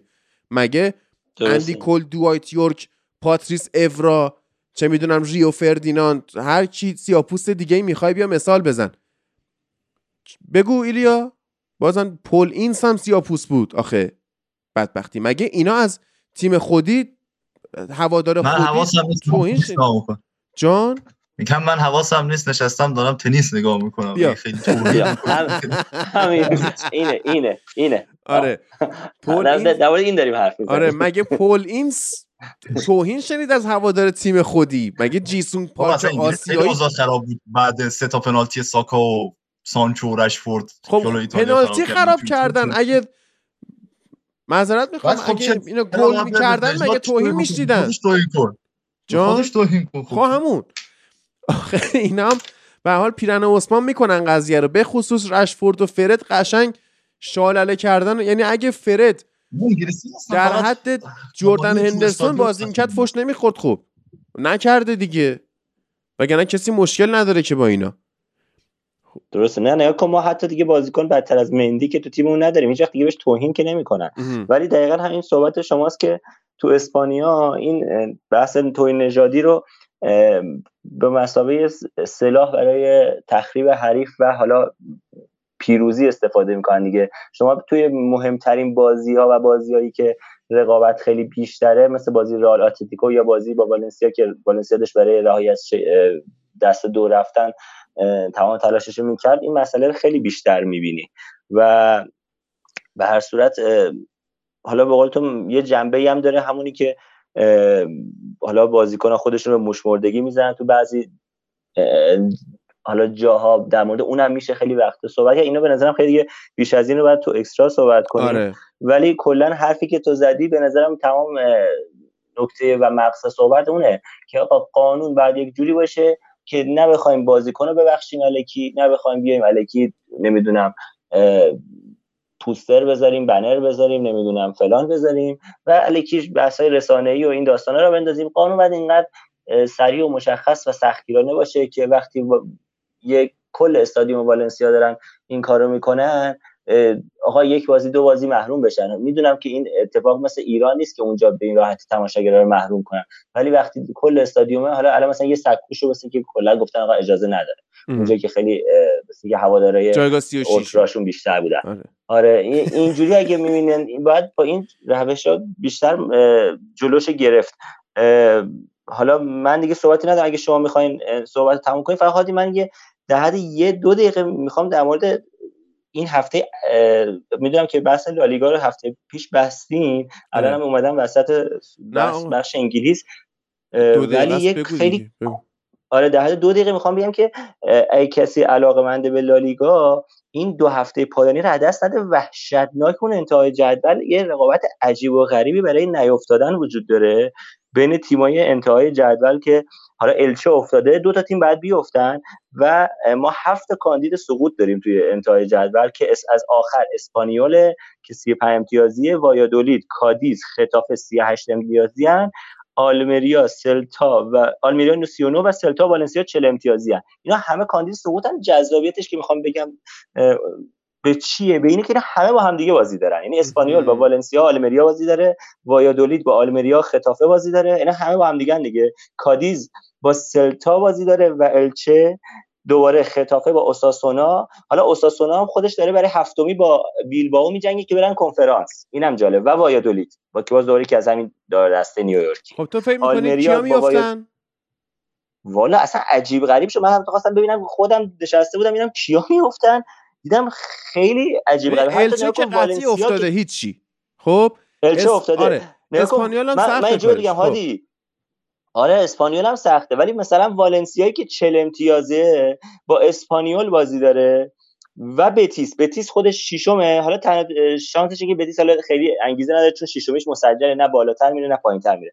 ولی مثلا اگه بیاد به تیم بتیس که تیم خوبیه و بالا جدولی ببازه و به اسپانیول هم که رقیب مستقیمش ببازه پتانسیل رفتن داره. ولی من خودم فکر می‌کنم که اسپانیول کاندید خیلی بالاتریه برای رفتن و از اون برم حالا دولید و کادیز و خطافه واقعا من خطافه رو شانس بیشتری برای رفتنش ولی خب آره. ولی خیلی یعنی کسایی که اگه اسپانیا دوست دارن حتی به این هفته بازی رئال اگه حالا دسترسی به تلویزیونی دارن که یا حالا به هر طریقی می‌تونن بازی های پایین جدول رو هم ببینن. این بازی بی‌نظیره. یعنی لالیگا این امسال دو هفته آخرش مگه اینکه تو هفته یک مونده به آخر اتفاقاتی بیفته که دیگه اجرای مسجل بشه. وگرنه الان روی کاغذ دو هفته آخرش خیلی جذابه پروندهشو بستیم ولی نه یه سقوطش رو یه نگاه می‌کنیم دیگه موقعی که تموم بشه. چون واقعا راست آره. میگه از تیم 18 هم تا تیم 13 هم دو امتیاز فاصله است. این سه تا 38 امتیازی یه 39 دو تا 40 امتیازی. دو تا 40 آره. رضا یه تیم بگو سقوط تو میگی خطافه؟ من میگم اسپانیول خطافه. خب اسپانیول که هیچی. من میگم اسپانیول که قطعی میفته. اون تیم والا من اون قطعی حالا الان به نکو خطافه با اساسونای هفتم داره که میگم داره میجنگه با من به خاطر این میگم میفته. داره میجنگه با برای اتلتیکو بیلبائو برای لیگ کنفرانس که خیلی برای اوساسونا چیز جذابیه و از اون ور با وایادولیدی داره که دقیقا هم امتیازه باش حداقل تو این هفته. و اگه مثلا میگم خطافه نیاد یه وقتی اوساسونا رو ببره و وایادولید ببازه به آلمریا که حتی بازم اون موقع حتی به نظرم جذابه چون بازی مستقیمشون خیلی مهمه. به نظرم خطافه خیلی بازیش سخت داره خیلی که نیاد سخت درسته. من اگه بخوام بگم من میگم که تو آخه منطقی گفتی. و من بخوام حسی بگم بین سلتا ویگو و آلمریا یکیو گزینه سقوط می‌بینم که فکر می‌کنم در نهایت کادیز سقوط کنه. آخه آلمریا می‌دید چیه؟ آلمریا اگه اسپانیول این هفته والنسیا رو ببره. یعنی اسپانیول هم میاد جزء این تیمای بالای جدول 38 امتیازی دیگه حالا میره برای شا... برای اینکه نه به هفته آخر بجنگه که سقوط نکنه. ولی اگه اسپانیول این بازی رو ببازه دیگه عملا سقوطش مسجل شده. آره. هفته آخر با آلمریا بازی داره و آلمریا عملا شاید بتونه اون بازی رو ببره و خودش نجات بده. یعنی این سلتا هم خب. هفته آخر هفته آخر بارسایی داره که دیگه عملا هیچ انگیزه ای نداره نمیگم راحته با کادیز و بارسا داره ولی هفته آخر سلتا سابقه بردن بارسا رو داره. یعنی یه ولی حالا بازم اونم حتی امکانش زیاده. به نظر من سلتا هم حتی زیاده ولی من خطافه رو بیشتر وقتی منطقی میشینم دو دو تا چهار تا آره. می‌کنم رو کاغذ و با بازی هفته های اخیرشون. آره آخه چون هفته اخیرم خطافه برد داشته و یه بازی سختی هم برد. حالا الان تو ذهنم نیست ولی اگه یه لحظه نگاه کنم بهتون میگم یه بازی رئال بتیس فکرش نمی‌کردم. آن بتیس بله بله, بله. بتیس برد. و به خاطر همین یه ذره بهش امیدوار شدم که حالا بمونه. بتونه یه کاری بکنه. سلتا ویگو تو آره. پنج بازی اخیرش بردی نداشته دیگه. اینم آره بخوای منطق رو آره ایلیا تو میگه کی میفته ایلیا داره تنیس تکان می‌کنه.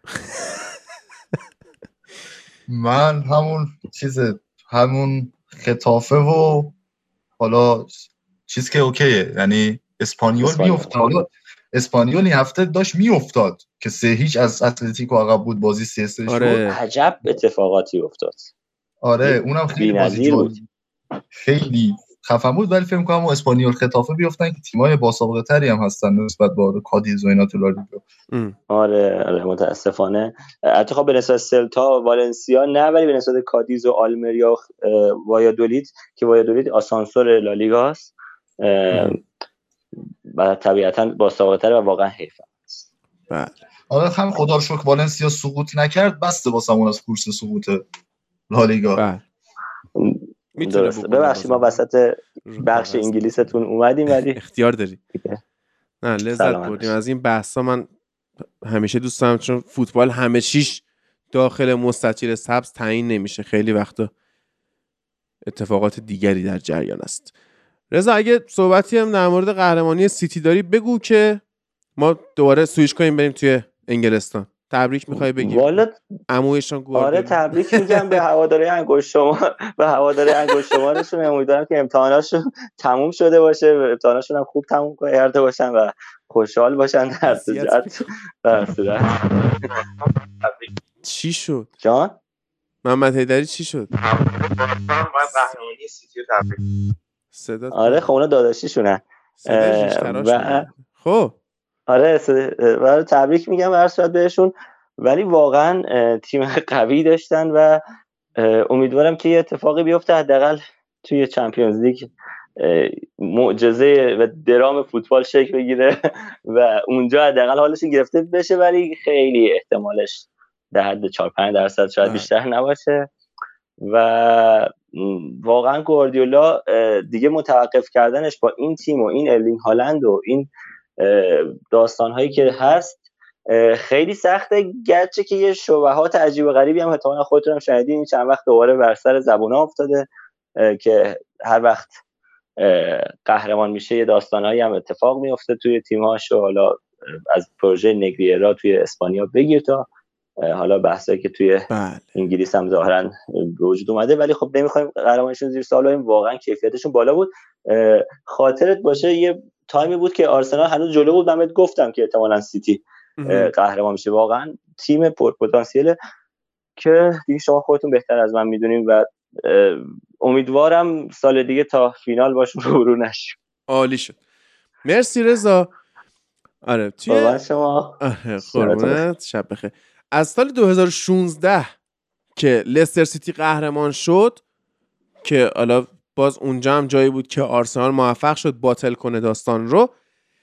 چلسی فصل بعدش قهرمان شد با آنتونیو کونته 93 امتیاز گرفت. بعد فصل بعدی سیتی 100 امتیاز گرفت یونایتد مورینیو 81 امتیاز که به این میگه بزرگترین دستاورد تاریخ مربیگریش که حالا دستاورد امسالش تو روم هم دستاورد قشنگی می‌تونه بشه. فصل بعدش سیتی 98 امتیاز لیورپول 97 امتیاز که اولین فصل فوتبال لب بود که یادش بخیر واقعا 5 سال پیش. فصل بعدی لیورپول 99 امتیاز فصل بعد سیتی 86 امتیاز یونایتد 74 امتیاز. فصل بعد دوباره سیتی 93 لیورپول 92 بازی رقابت neck and neck. و فصل بعدش سیتی 89 امتیاز که می‌تونه بشه 93 امتیاز. درسته که من گفتم من سیتی امسال با لیگ سخت تری طرف بود ولی حالا اون فصلی که در واقع 86 امتیاز گرفته امتیازاتی که جمع کرده از این فصل کمتر بود. اما من می‌تونم بگم که لیگ بعدی هم بوده. یعنی خودش هم بد بود. مدعی دوم قهرمانی هم یونایتد بوده. یه خورده مشخصه که چجوریه. کلا فوتبال اون فصل یه مقدار تعطیل بودش. فصل بعد قهرمان لیورپول که همه درگیر کرونا بود بازی برگزار بشود نشود مصدوم بدن ندن بازیکناشون مریض بشن نشن. اون فصل رو به نظر من بذاریم کنار. این فصل بسیار کارشون سخت بود و در واقع به قهرمانی هم کامبک زدن چون از عقب برگشتن بالا. ما رو یاد فصل 2013 یا حتی 2012 هم می‌تونه بندازه اونا اومدن comeback زدن. 2013 یونایتد comeback زد به قهرمانی. و حالا آمار خوبی هم که هست مارکوس رشفورد این فصل موفق شده سی گل بزنه که فن پرسی آخرین بار به این رکورد رسیده بود توی بازیکنهای یونایتد. حالا تو تمام رقابت دیگه. ولی هر چقدر از عملکرد من سیتی ما این فصل تعریف بکنیم کم گفتیم و به خصوص عملکرد ارلینگ هالند که سالهای پیش ببینیم اینکه من از گواردیولا خوشم بیاد یا نیاد اهمیتی توی تاکتیک تیمش نخواهد داشت. و انتقادی که مثلا من ازش می‌کردم این بود که با مهاجم نوک تخصصی مهاجم نوک سفت و سخت آدم کنار نمی اومد و من اعتقاد داشتم حتی اگه دیدی دروگبا هم زیر نظر این آدم بود به همچین بازیکن بزرگی تبدیل نمی‌شد اما گواردیولا در سالهای اخیر انقدری خودش رو تغییر داد انقدری با آگوئرو حداقل سر و کله زد یا مثلا تو بایر مونیخ مجبور شد با لواندوفسکی سر و کله بزنه که دیدش به مهاجم تغییر کرده. گواردیولا مربی جوونیه. یعنی هنوز اینجوری نیست که بگی این تغییر نمی‌کنه. نه هنوز مثل ما. ما هم که هر روز در حال یادگیری هستیم. چیه؟ کاری که انجام میدیم مثلا آدم 60 ساله آدم 70 ساله 60 هم نه آدم 70 ساله می‌تونه بگه دیگه چیزی یاد نمی‌گیره. می‌تونه بگه سم آلاردایس دیگه چیزی یاد نمی‌گیره. روی هایستون دیگه چیزی یاد نمی‌گیره. اینا می‌تونن یاد بدن در نهایت یه چیزایی رو. ولی گواردیولا داره یاد می‌گیره پیشرفت کرد توی این سالها استفاده از مهاجم نوکش که ارلینگ هالند باشه. بسیار این فصل جالب بود تحسین برانگیز بود. و آدمی که توی دورتموند یک جوری بازی می‌کرد که من خوشم میاد گفتم این تو همه چی می‌تونه دخیل باشه. این فصل توی منسیتی جوری بازی کرد که پست مهاجم نوک رو به نظر من تو سال 2023 یک بار دیگه باز تعریف کرد. و دمش کم خیلی هم میومدن می‌گفتن که بله مثلا مثل مسی دیگه. می‌گفتن اگه اون خط میانی پشت بود و جلوی اون دفاع های لالیگا بازی می‌کردی با اون حمایت داورا و غیره مثلا هر کی دیگه هم جای مسی بود تعداد زیادی گل می‌زد. که من اینو فقط در مورد وینرونی موافقم که اگه وین رونی جای مسی بود شاید حتی بیشتر گل می‌زد. اما بعضیا میگن که اگه خولیان آلوارز جای ارلینگ هالند بازی می‌کرد هم شاید به همین تعداد گل می‌رسید. مثلا فرق اینا توی fix بودنشون که اصلا اینطوری نیست. اصلا اینطوری نیست دوستان. ارلینگ هالند واقعا مهاجم عجیبیه. با قد 1.94 سرعت بسیار بالا. و حالا درسته که مثل زلاتان نیست که قبلا کنگ فو کار کرده باشه بیاد توی فوتبال. اما می‌بینیم که بدنش چقدر توی این قد و قواره انعطاف خوبی داره. چقدر چابکی بالایی داره. چه بخواد پرش بکنه چه بخواد گلای آکروباتیک بزنه چه بخواد با سرعت پیش بره. چه بخواد دریبل بزنه با پای چپ و راست شوت بزنه پنالتی بزنه ضربه سر بزنه. چه می‌دونم بیاد به عنوان فالستاین حتی هریکین توری بازی کنه پخش توپ انجام بده فضا سازی بکنه واسه بازیکنایی مثل دیبروین گندوقان که توی نیم فضاها برن مثلا تاثیر بذارن. پاس گل بیاد بده. خب همه اینها رو داره. یعنی الان کاملا میشه گفتش که حداقل تو پارت هجومی این آدم بهترین بازیکن جهانه. و شانسی هم که آورده اینه که تو تیم ملی که خیلی کسی کاری بهش نداره. میره نروژ بازیش می‌کنه میاد می‌تونه تمرکزش بذاره روی تیم باشگاهیش کاملا یک بازیکن باشگاهی بشه. یعنی اگر چه 1970 بود 1980 بود ارلینگ هالند هیچ وقت شانسی نداشت که بره واسه توپ طلا اقدامی بکنه. اما الان که مطبوعات طرفدارای فوتبال اینا متوجه شدن که اهمیت عملکرد توی مسابقات باشگاهی خیلی بیشتر از مسابقات ملیه خب الان هالند هم شانس داره که توپ طلا بگیره و قطعا هم حقشه. اگر توپ طلا بگیره میشه از معدود توپ طلاهایی که توی دوران زندگی من دیدم که این کاملا به حق بوده خب اصلا حرفی توی عملکرد این آدم باقی نمی‌ذاره. در مجموعه گل و پاس گل فقط توی لیگ انگلیس این آدم 44 تا آمارشه. 36 تا گل زده 8 تا هم پاس گل داده. آخرین کسی که من یادمه می‌شد اینجوری به آمارش افتخار کرد حالا با اون دید ذهنی خودم دوایت یورک سال 99 یونایتد.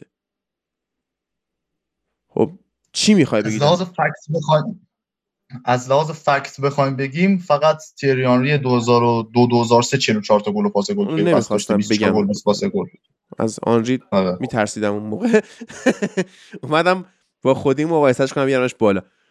آره و خیلی هم همشون دخیل بودن توی گل زدن و غیره. تنها کسی که توی این تیم هیچ جوره با یه من اصل یا حتی موارد دیگه نمیشه برا من روبن دیازه. و یعنی حتی گندوغان شد. این چی می‌خوام بگم؟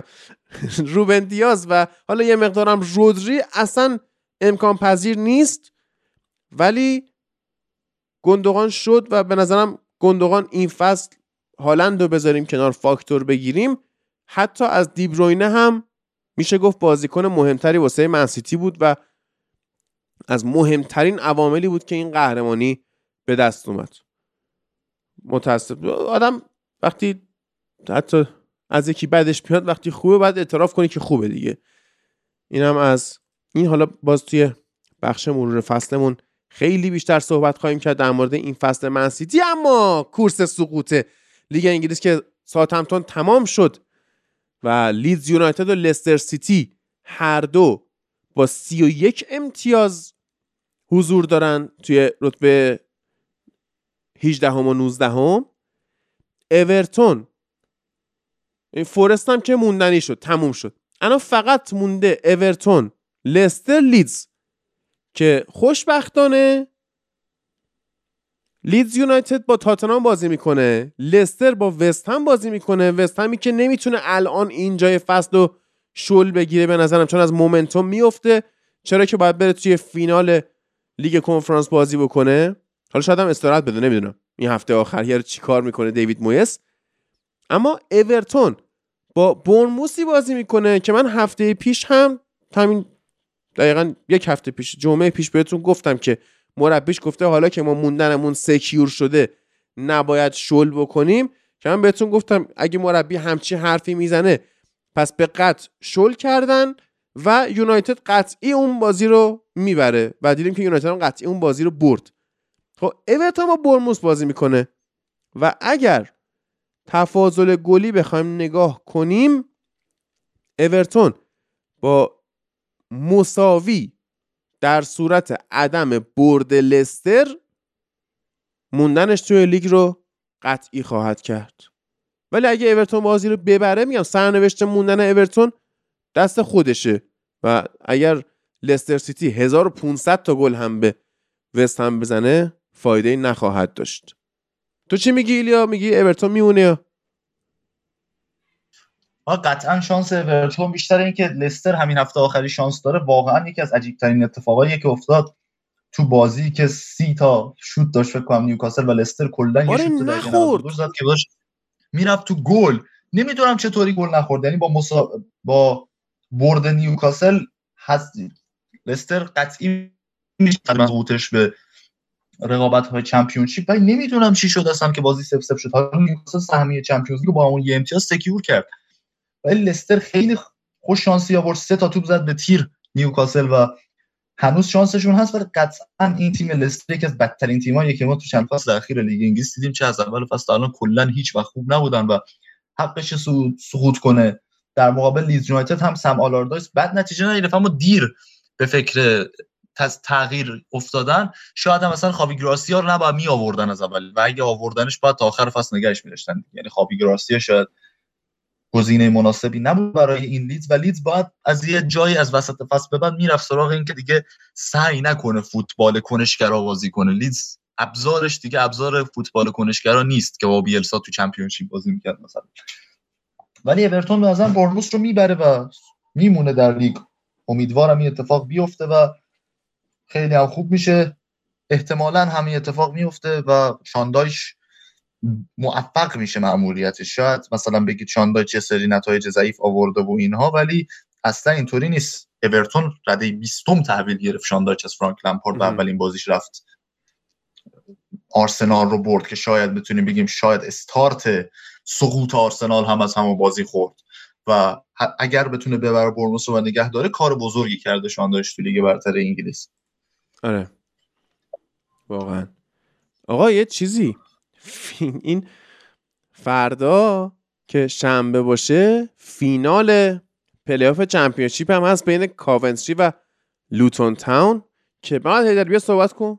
بدترین فینال چمپیونشیپ فکر کنم یک دهه اخیر می‌تونه لقب بگیره این فینال چمپیونشیپ. چرا که نه کاونتری و نه لوتون تاون اصلا حقشون حضور در حتی پلی آف چمپیونشیپ هم شاید نباشه. چه برسه به اینکه یکیشون بخواد بیاد داخل لیگ برتر بازی بکنه.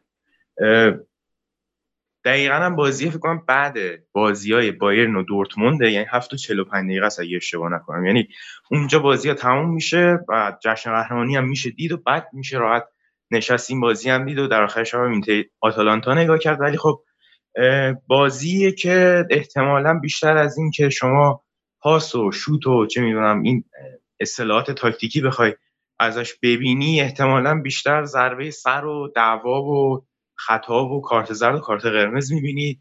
چرا که هر جفت این تیم البته کاونتری یکم بهتره. لوتونتن دیگه واقعا سیستم فوتبالی مربیش رابرت وارز علی اصغریه. یعنی گلی که توی بازی رفت به ساندرلند زدن اگه نگاه بکنی همه ریختن یه جا توپ افتاد جلوی آدبایی این زد تو گل.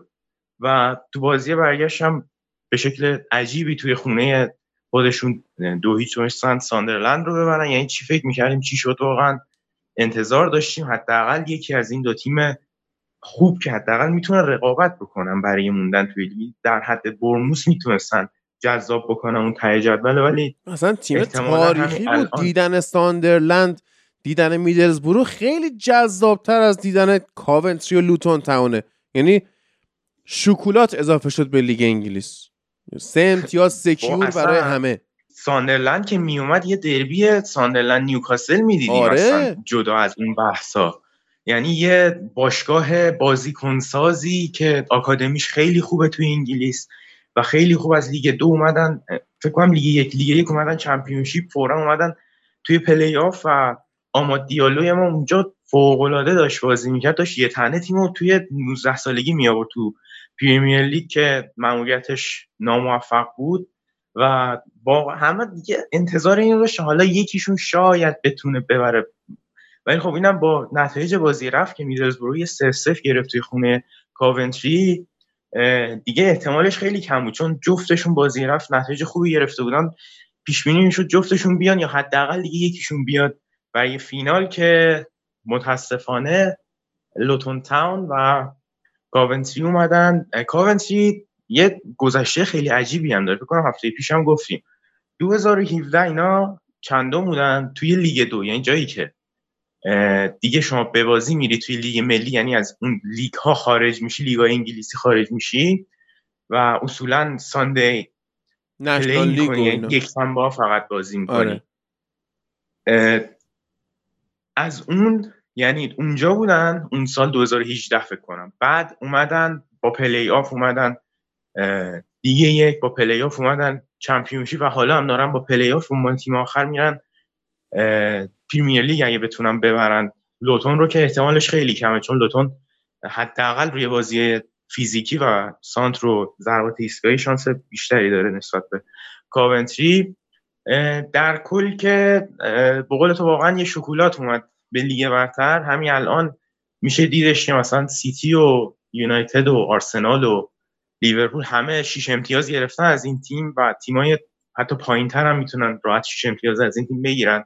چون اصلا جو استادیوم خانگی هم ندارن. باز حداقل می‌بینی یه سری تیم‌ها یه ورزشگاه خوب دارن میان توی لیگ برتر. مثلا حالا با جو ورزشگاهشون یکم سخت می‌کنن کارو حداقلش. مثلا برنوس توی خونه این فصل درست سال ورزشگاهشون هم خیلی ورزشگاه بزرگی نیست اما خب برنوس توی خونه واقعا کارو سخت کرد لیورپول برد. جلوی یونایتد یک هیچ باخت و کلا اذیت کرد تیم ها رو. ولی مثلا لوتون با ورزشگاه ده هزار نفری می‌خواد چیکار کنه؟ مثلا احتمال اینکه کلا اون تیم ده هزار تا فن توی کل جهان داشته باشه زیر ده درصده. حالا بخواد اون ده هزار نفر هم پر بکنه. و پر که می‌کنه ولی خب فایده ای نداره. آره دیگه فرقی نداره براشون. مثلا کاونتری فکر کنم ورزشگاه 35 هزار نفر جمعیت داره. خب پرم بکنه که خیلی بعیده چون مثلا یه تیم مثل میدلزبرو نیستش که توی منطقه‌ای باشه که واقعا همه طرفدار میدلزبرو یعنی اون فصلی که اومد لیگ برتر و فکر کنم ویکتور والدز و نگردو توی تیمش بودن و گلایی که نگردو می‌زد امیدوارشون کرده بود بموندن توی لیگ. ولی خب می‌دیدیم مثلا چقدر جو ورزشگاهشون یکم اذیت می‌کنه تیما رو. همین الانش مثلا بخوام مثال بزنیم لیتز واقعا جوش اذیت می‌کنه دیگه. هر تیمی بره توی الند رود در بدترین حالت بازیکنش بعد بازی افسردگی می‌گیرن. چون خیلی حالا بحث نجات پرستی کلا داشتید حرف می‌زدید توی انگلیس احساس می‌کنم بیشتر از همه توی ورزشگاه لیدز یونایتد این اتفاقه بله. که البته خب برخورد میشه صد درصد. ولی خب مثلا لیدز این علاوه بر این که یک مربی خیلی خوب داشت بیلسا و یک بودجه خیلی خوبی رو خرج کرد البته که اون فصل, اولش اصلا استفاده نکرد از تماشاگرش به خاطر بحث کووید ولی فصل دوم دیدیم که واقعا این جو هواداره بود که نگه داشت لیدزو. هفته آخر و اون گلزنی رافینیه و این چیزا که باعث شد بینلی بیفته و بمونه توی لیگ. اما خب نداره دیگه. کامنتری و لوتون چیزی برای اضافه کردن به پریمیر لیگ ندارن. جفتشون 5 3 2 بازی می‌کنن جفتشون در بهترین حالت مثلا تاکتیکشون اینه که دفاع وسط توپو بگیره بلند بزنه برای مثلا یه نوک اون یکی نوکی که کوچیک‌تره مثلا بوده دنبال توپ بره گل بزنه. و نه از نظر تاکتیکی نه از نظر مثلا بخوان پول خرج بکنن جفتشون این پشتوانه مالی رو ندارن. چون فکر کنم جفتشون هم مالکشون انگلیسیه و برخلاف ناتینگهام فارست که حالا یه بودجه خود مالک وارد کرد وارد باشگاه کرد و الان هم می‌بینیم جواب داد. مون توی لیگ و با اون بودجه که از توی لیگ می‌گیره می‌تونه راحت پوشش بده اون خرجایی که انجام داد. ولی خب لوتونتن و کاونتری توی فینال چمپیونشیپ چیزیه که باید لذت ببرن جفتشون به نظر من چون تا آخر عمرشون احتمالا توی ومبلی دیگه بازی نکنن. توی یه همچین بازی که آخرش هم جام بخوام بدم بهشون یاد اون حرف سرمربی برایتون خود جهانبخش بود که افتاده بودن جلوی سیتی توی FA Cup داشته نیمه نهایی بازی می‌کردن. و خبرنگار پرسیدش که پیامت برای هواداراتون چیه؟ گفتش که هوادارای زیادی داریم ولی خب حتی سهمی خودمونم نمی‌تونم پر بکنن. ما فقط اینجا اینکه لذت ببریم از بازی و وسطش هم یه دعوا کایل واکر داشت فقط نهایتا جذابیت اون بازی این بود و دقیقا هم همینه. باید فقط لذت ببرن. حالا هواداراش خود سرمربی و خود بازیکنان و همه دستن در کاران این باشگاه ها که یک فصلی رو می‌تونن توی لیگ برتر باشن و مثلا اتفاقی که شاید حتی ده سال 20 سال سی سال دیگه هم دوباره نیفته و شاید حتی لکه ننگی بشه توی تاریخ باشگاهشون مثل دربی کانتی که حاضرن الان. اون فصل اصلا نباشن اون فصل چمپیونشیپ باشن تا اینکه با 11 امتیاز سقوط بکنن. بله. هم کافیه که از حضور توی فستیوال لیگ برتر لذت ببرن. تو روز آخر که بشه یک شنبه کدوم بازی رو نگاه می‌کنی؟ من خودم از تلویزیون احتمالا بازی لیدز رو می‌بینم یا لستر رو و از تو لپتاپم بازی اورتون رو می‌بینم. چون بازی یونایتد هم نهایتا مثلا بخوام یه چک بکنم. با آمار و این چیزا و حالا کانال تلگرامی و یعنی بازی جذاب که فقط کورس سهمیه که مشخص شد فقط اون سهمیه کنفرانسه که اونم به نظر من مشخصه چون برایتون احتمالا رقیب برخلاف گفته جفتتون احتمالا رقیب سرسختی نمیشه بیرون از خونه.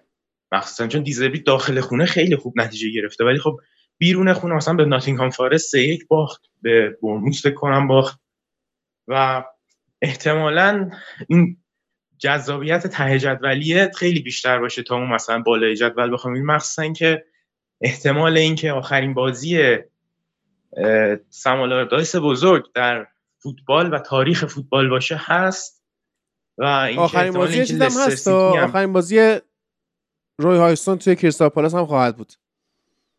با فورست. هایتسون ممکنه دوباره چون هایتسون حالا کریستال پالاس هر وقت گیر بکنه احتمالا مثلا مربی مثلا از مالک خوشش نه استفاده مثلا سه تا بازی مونده باشه. نمیگم مثلا دستیار اونو بزنم یا هایتسون رو می‌ذارن جایو ولی خب بیکس هم واقعا بعیده دوباره برگرده فوتبال و باید لذت برد از این بازی آخر این پیرمرد دوست داشتنی فوتبال انگلیس و باید ببینیم واقعا اورتون که حال خود لیورپولی هم به نظرم دوست ندارن اورتون بیفته. واقعا اورتون افتادنش خیلی دردناکه برای کسایی که این تیم مثلا با بازیکنایی بکنم مثل تیم کیهیل و این چیزا می‌شناسن و حالا با بودجه زیادی که مثلا تو این سال اخیر خرج کردن دو سه سال و اورتونی که ریشه داره دیگه. حالا لستر سیتی بیفته. خب لستر سیتی قبل اینکه قهرمان بشه اصلا خیلی ها نمیشناختن چه این تیم وجود. نهایتا مثلا در حد بولتون و همین کاونتری سیتی و لوتون تاون بود. مثلا یه سال اومدن تو این لیگ برتر اسمشون رو زبون افتاد و بعدش خیلی خوب خرج می‌کرد لستر سیتی و نهایتا هم این فصل به نظر من یکی از بدترین تیم‌های تاریخ لیگ برتر بودن که عجیبه واقعا موندنشون توی لیگ. یعنی یه جایی از بازی لستر سیتی نیوکاسل فکر کنم کاستانیه بود. بالای 18 خودشون توپ اومد زیر پاش یه سر آورد بالا دید کلا یه دونه ایهناچو پشت 18 نیوکاسل یه دونه هم فکر کنم مدیسون بود نمی‌دونم کی بود داکا بود فکر کنم. داره مثلا 20 متری این داره میدوه. همونجا کشید زیر توپ. و باید واقعا اوف خورد. اوف میگم. واقعا باید افسوس خورد. ناراحت بود از آره. این اتفاقی که این فصل افتاد برای لستر سیتی و در عجب چرا مدیرای لستر سیتی باید می‌خواستی توی لیگ بمونی خب زودتر دست به کار می‌شدی. مثلا راجرز رو می‌تونستن همون به نظر من بعد باخت پنج دوش به برایتون می‌تونستن اخراجش کنن اول فصل. و حالا اگه اخراج کردی خب چرا میای دین اسمیت رو میاری؟ دین اسمیتی که کل کریر مربیگریش یک فصل موفق توی استون داشت. فصل بعدش داشت سقوط می‌کرد اخراجش کردن. همون فصل رفت نوریچ. نوریچ افتاد با نوریچ بعد انقدر توی نوریچ بعد فکر کنم 13 اون 14 بود تو چمپیونشیپ. اینو اخراج کردن لستر اومد اینو برداشت آورد. سرمربی و اینجام افتاد و بازیکنای لستر رو میشه خیلی خوب نگاه کرد بهشون. مثلا حالا این میسون ماونتی که لینک شده به یونایتد خب مدیسون که دیگه از میسون ماونت که دیگه بهتره. در کمترین حالت حداقل یه کورنر رو یه ایستگاهی می‌تونه برای ما گل بسازه از و لستر که افتاد احتمالا چون لستر خیلی بعیده بتونه ببره. با اون بازی که من جلوی نیوکاسل دیدم خیلی ضعیف بود. واقعا بخوام بگم احساس کردم تیم زیر مثلا 16 سال 17 سال آوردن گذاشتن جلوی نیوکاسل.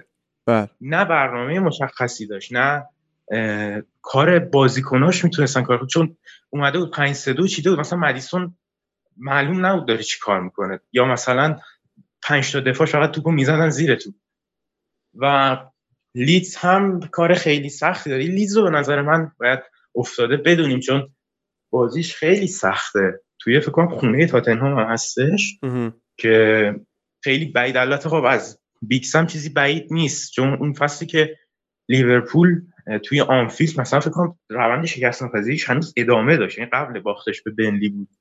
که با اون squad عجیب و غریب وستبروم هم نتایج خیلی خوبی گرفت. اونجا هم اذیت کرد لیورپول توی آنفیلد. همین الانش هم که اومده می‌بینیم نیوکاسل رو اذیت کرد. در حالی که حسی فکرشم اگه بمفورد یکم احمقتر نبود و اون گلو می‌زد شاید الان اصلا داشتیم راجع به یه چیز دیگه ای حرف می‌زنیم. راجع به اینکه اورتون و لیدز مثلا 33 امتیازیان جفتشون حرف می‌زنیم آره. تا اینکه بخوایم بگیم یه لیدز افتاده. دقیقا. و کلا که این شنبه شنبه رو باید ازش استفاده کرد و لذت برد به نظر من. چون دیگه احتمالا یه همچین شنبه ای نمی‌بینیم که دورتون اگه ببره قهرمان بشه. بعد مثلا آخر شبش اینتر اگه ببازه ممکن اصلا سیل هم نره با اینکه فینالیسته بعد یک شنبهش هم که اونجوری چهارشنبهش هم این هفته فکر کنم فینال لیگ اروپا رو داریم بین سویا و روم.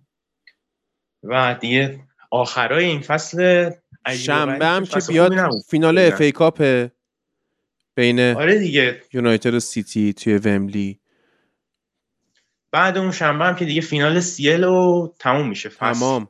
آره. در هیچ رقابت تابستونی هم فکر کنم نداریم. نه کوپا آمریکا داریم نه یورو داریم نه دیگر رقابت های مثلا المپیکی جام جهانی چیزی فکر کنم نداریم. الان یه جام جهانی زیر 20 سال داره برگزار میشه که خوشبختانه انگلستان داره خوب کار می‌کنه. بازیکناش رو من واقعا نمی‌شناسم. ولی بازیکناش اصلا فکر کنم خود سرمربی اینا رو نمی‌شناسه. یعنی کل squad ه فقط یکم لیام دلپ هست که حالا مثلا یکم آشناس مثلا اون فصلی که سیتی نوک نداشت سه چهار تا بازی و اول فصل اومد فیکس بازی کرد برای سیتی. و نه بقیه بازیکناش اصلا من عجیبه مثلا چو چوکو وکاس چیه؟ چوکو مکا آره. آره. اسمش خیلی سخت از برای. اینو مثلا چلسی چه نیازی داره؟ چرا اینو نداده اصلا به تیم زیر 20 سال؟ فکر کنم می‌خوره رده سنش 20 سالشه. یا مثلا حالا آرژانتین ما می‌گیریم خب یونایتد نیاز داره به گارناچو دیگه. هم برای سهمیه هم برای فینال FA Cup. که مثلا گارناچو رو نداد به آرژانتین. و نه انگلیس معلوم بود اصلا با این squad معلوم بود در حد قهرمانی نیست ولی نتایج خیلی خوبیه. فکر کنم اوروگوئه رو دیروز بردن. بله دیشب سه دو بردیم اوروگوئه رو. البته برزیل خیلی داره خطرناک نشون میده. دیشب جمهوری دومینیکن رو 6 هیچ برد برزیل. ولی با امیدواریم که به حال این بچه ها بتونن ما رو سربلند بکنن. زیر 20 سال فرانسه مثلا دیشب دو یک به گامبیا باخت. بازی اولا دو یک به کره باخت. بله. اون مربیه رو اصلا همونجا باید اعدام بکنم به نظر من. به تیر ببندنش تو رخکن بین دو نیمه آره. بازی. چون چه کاریه؟ تو احتمالا یکی از تاپ تری بازیکن ها اسکوادای زیر 20 سال دنیا رو داری. اون همه بازیکن اون همه استعداد. حالا شاید ما نشناسیم. حالا مثلا انگلیس رو نه ما می‌شناسیم نه واقعا استعداد خاصی دارن. یعنی اصلا اسمشون رو تا الان نشنیدیم. باز یه سری از بازیکن‌های فرانسه هستن اسمشون رو به عنوان استعداد و بازیکن برای آینده شنیدیم. یعنی گامبیا رو خود رئیس جمهورشون نمی‌دونست که این مثلا بازی دارن با فرانسه. اصلا چه این تورنمنتی تیم شرکت کرده. و یعنی گامبیا من نهایت چیزی که از فوتبال گامبیا یادم بیاد اینه که مثلا زامبیا ایران و چاردو تو جام جهانی زیر 20 سال یعنی حتی از خودشم یادم نمیاد. و یعنی آره. میشه دید که فرانسه خیلی بد داره. نتیجه و آرژانتین هم در حد مدعی نیست صد درصد. این تیمی که اصلا صعود هم نکرد به این الان از قاره جالب بگو. بگو. یه نکته جالب اینه که همزمان با یورو زیر 17 سال اروپا داره برگزار میشه. آره. و این واقعا به آقای اینفانتینو باید دست مریضات گفت انقدر خوب داره مدیریت می‌کنه که همه رقابت ها دیگه داره همش با هم داره برگزار میشه. مثلا این یارو می‌بینی فردای بازی دیشبش که مثلا تو زیر 17 سال بازی کرده یهو میاد تو جام جهانی زیر 20 سال هم بازی می‌تونن این. کارو بکنن؟ اگه اسمشون تو اسکواد باشه چرا که نه؟ یه بازیکن مسلمون ما داریم توی آکادمی یونایتد. زیر 15 سال ساعت دو ظهر بازی کرد گل زد زیر 16 زیر 17 سال 18 سال فکر کنم ساعت 6 بازی کرد گل زد. آخرش هم اومد جلوی لیورپول توی زیر 23 سال گل زد. عالی شد. یعنی تو یه روز سه تا بازی کرد تو هر سه تاش هم گل زد. اگه اسمشون. رد بشه می‌تونم بازی کنم. آره. از قاره آسیا که فکر کنم دیگه اقیانوسیا هم جزوش شده نیوزیلند هست ازبکستان هست بعد فیجی هستش. آره ژاپن هستش و آره عراق و کره. عراق با انگلستان بازی می‌کنه بازی بعدی رو که من اینجا واجبه که یک لحظه چک بکنم این بازی. آخه اسکوادارم نمی‌تونی ببینی انقدر اطلاعات اصلا پوششش عجیب و غریب آره. بد بوده. یه آرون رمزی هستش توی انگلستان که الان مصدوم من می‌خواستم این زیدان اقبال ما رفته به این تورنمنت یا نه؟ احتمالا اقبال رفته باشه چون اقبال هم تیم ملی هم میدم به. عراق بره. ولی یه نکته جالب اینه که ازبکستان یه تیم زیر 20 اه، 20 سال داده برای جام جهانی زیر 20 سال. یه تیم زیر 20 سال هم داده که داره با تیم اصلی زیر 20 سال ایران توی رقابت های مرکزی آسیا بازی می‌کنه و ان چرا ایران توی این رقابت ها نیسته سیر 20 سالش؟ چون صعود نکرد. عالیه. خیلی خوش میگذره. تو مقدماتی راحت از همون اول فکر کنم هست شد. آره. این همون زیر 23 سال که هر سال شرکت می‌کنیم تو مهم. گروهی همونجا هست میشیم و بعد آخرش هم میگیم عربستان و قطر مثلا رفتن جام جهانی. مثلا زیر رفتن بله. المپیک. اینم همینجا همین چیز ادامه داره. نه سرمربی درست در میدارم. همون میلاد کور بود فکر کنم. حالا جاش اینجا نیست توی بحث حالا بگو ولی. خب میگفتش ما رفتیم اونجا ریکاوری بکنیم توی و ریکاوری توی آب انجام بدیم. سعد مرفوبی گفتش که نمی‌خواد. چون اینجا خانوما بدون هجاب دارن مثلا توی استخر شنا می‌کنن نمی‌خواد بریم مثلا ریکاوری بکنیم. همونجا هم خطش زدن. به حال. خیلی جالب مهمه این قضیه. من نمی‌دونم شما چطور اهمیت این موضوع درک نمی‌کنی؟ اگه منم بودم نمیذاشتم تو بری اونجا ریکاوری بکنی. عرض به خدمت شما که این بازی دیشب هم یه نگاه کوتاهی می‌تونیم بهش بکنیم یا حتی نکنیم. بازی که یونایتد clean sheet ش جلوی چلسی رو از دست داد. و و بیشترین ایکس جی تاریخ لیگ برتر رو ثبت کرد. با ایکس جی 5 و 14 پنج. اگه اشتباه اوه، نکنم 5 بالا. 5 و 21 و آره 5 و 21 که تو تاریخ پریمیر لیگ از زمانی که شروع به ثبت این چیز کردن به این داده آماری کردن این بی سابقه است و خیلی راحت تر بخوام بهتون توضیح بدم. یونایتد با ایکس جی 3 به ساوثهمپتون 9 تا زد. لیورپول با ایکس جی 2.5 3 به یونایتد 7 تا زد. تاتنهام فکر کنم با 6 تا زد x 1.5 2 بود و یه خیلی راحت بگم دوستان شرمنده محمد حیدری یه لحظه فینگلیش صحبت کرد.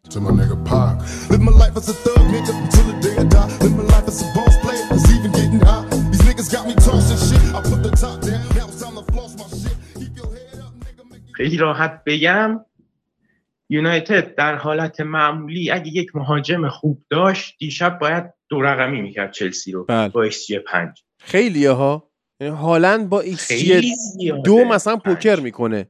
دقیقا خیلی زیاده. پنج ببین ایکس جی مثلا حالا خیلی ها فکر می‌کنن ایکسی مثلا یک باشه یعنی که این تیم باید یه دونه گل می‌زنه. در اون xG یک مثلا ما xG یک که نداریم یعنی هم ضربه پنالتی دیگه اگه ایکسی یا صفر از صفر تا یک دیگه اگه یک باشه که دیگه احتمال نیستش قطعیه قطعیه. اون گله. آره. مثلا پنالتی ایکسیش هشت دهمه خب. یعنی مثلا ممکنه یه موقعیت خیلی خوب باشه. اون دو دهم باشه این پنالتی هم هشت دهم باشه تیم با xG یک دو دو تا گل بزنه حتی. ولی مثلا میگم یه تیم مثل یونایتد اصلا ساختار و دلیل وجود چنین داده آماری اینه که بتونیم چک بکنیم که تیم ما از نظر تمام کنندگی در چه حالتیه که مشخصا یونایتد در تمام کنندگی یکی از بدترین تیم های حاضر توی دنیا و توی خلق موقع- موقعیت یکی از بهترین های این فصل اروپاست یعنی کین که هیچی ایوان تونی که هیچی آرش برهانی. هیچی. آرش برهانی هم هیچی. یکی مثل مثلا همین مهاجم نوک سپاهان شهریار مقانلو که کلا توی سی تا بازی طرف 13 تا گل زده نوک یونایتد بود. احتمالا برونو این فصل مثلا 20 تا پاس گل می‌داد. با این x, xG که تیم داره. ex, expected assist ی که خود برونو داره و خلق موقعیت کلیدی که خودش داره که هست. دیبروین بالاتر از تریپیر بالاتر از آرنولد بالاتر از همه بالاتره و واقعا باید حیفه. این آدم تو prime فوتبالش تو اوج. فوتبالش مهاجم وجود نداره تو پاشو گل کنه. یعنی ناکامترین بازیکن خلاق یعنی دنیاست این. واقعا برونو از اونایی که می‌تونه بعد فوتبالش بگه تو پیشونی ما نوشته بدبخت. دو فصل خوب بود تیم نوک نداشت. یه فصل بد بود تیم نوک داشت. یعنی یه فصل کلا همه بد بودن تیم نوک داشت. یه فصل که دوباره خوب شده تیم نوک نداره. آره. این از موقعی که بنده خدا اومده یونایتد نوکایی که دیده حالا رونالدو رو بخوایم فاکتور بگیریم مارسیال و وخورست و نهایتا رشفورد مهاجم نوکای یونایتد بودن. و حالا یه مثلا 15 16 تا بازی هم ادیسون کاوانی بود که همون دوره هم برونو خیلی اوج گرفت خیلی پاس گل ارسال می‌کرد برای ادینسون کاوانی و کلا یا آشغال بودن نوکاش یا انقدر مثلا سنشون بالا بوده که دیگه معلوم نبود. مثلا قبل بازی ده ساعت قبل بازی معلوم نبود. می‌تونه برای اون یارو موقعیت. بسازه یا یارو مثلا مصدومه آره. بله. بسیار عالی. من برم سراغ بچه های سری آ ببینم کدومشون رو می‌تونم بیارم رو خط که هم در مورد یوونتوس صحبت کنیم و هم در مورد قهرمانی اینتر توی کوپا و فعلا بخش انگلیس تمام می‌کنیم. منتها اگر ناهماهنگی پیش اومد و بچه های سری آ در دسترس نبودن انشالله تو قسمت بعدی در خدمتشون خواهیم بود. در ادامه هر چیزی که من بگم شما راهنمایی می‌کنه به این که این اپیزود تموم میشه یا ادامه خواهد داشت. فعلا با محمد حیدری خدافزی کنیم ببینیم که چی میشه. دمت گرم محمد. همچنین خدا نگهدار. هم تو هادی هم شنوندگان عزیز این پادکست. امیدوارم آخر هفته خوبی سپری کرده باشم و شروع هفته خوبی رو داشته باشم. صد درصد.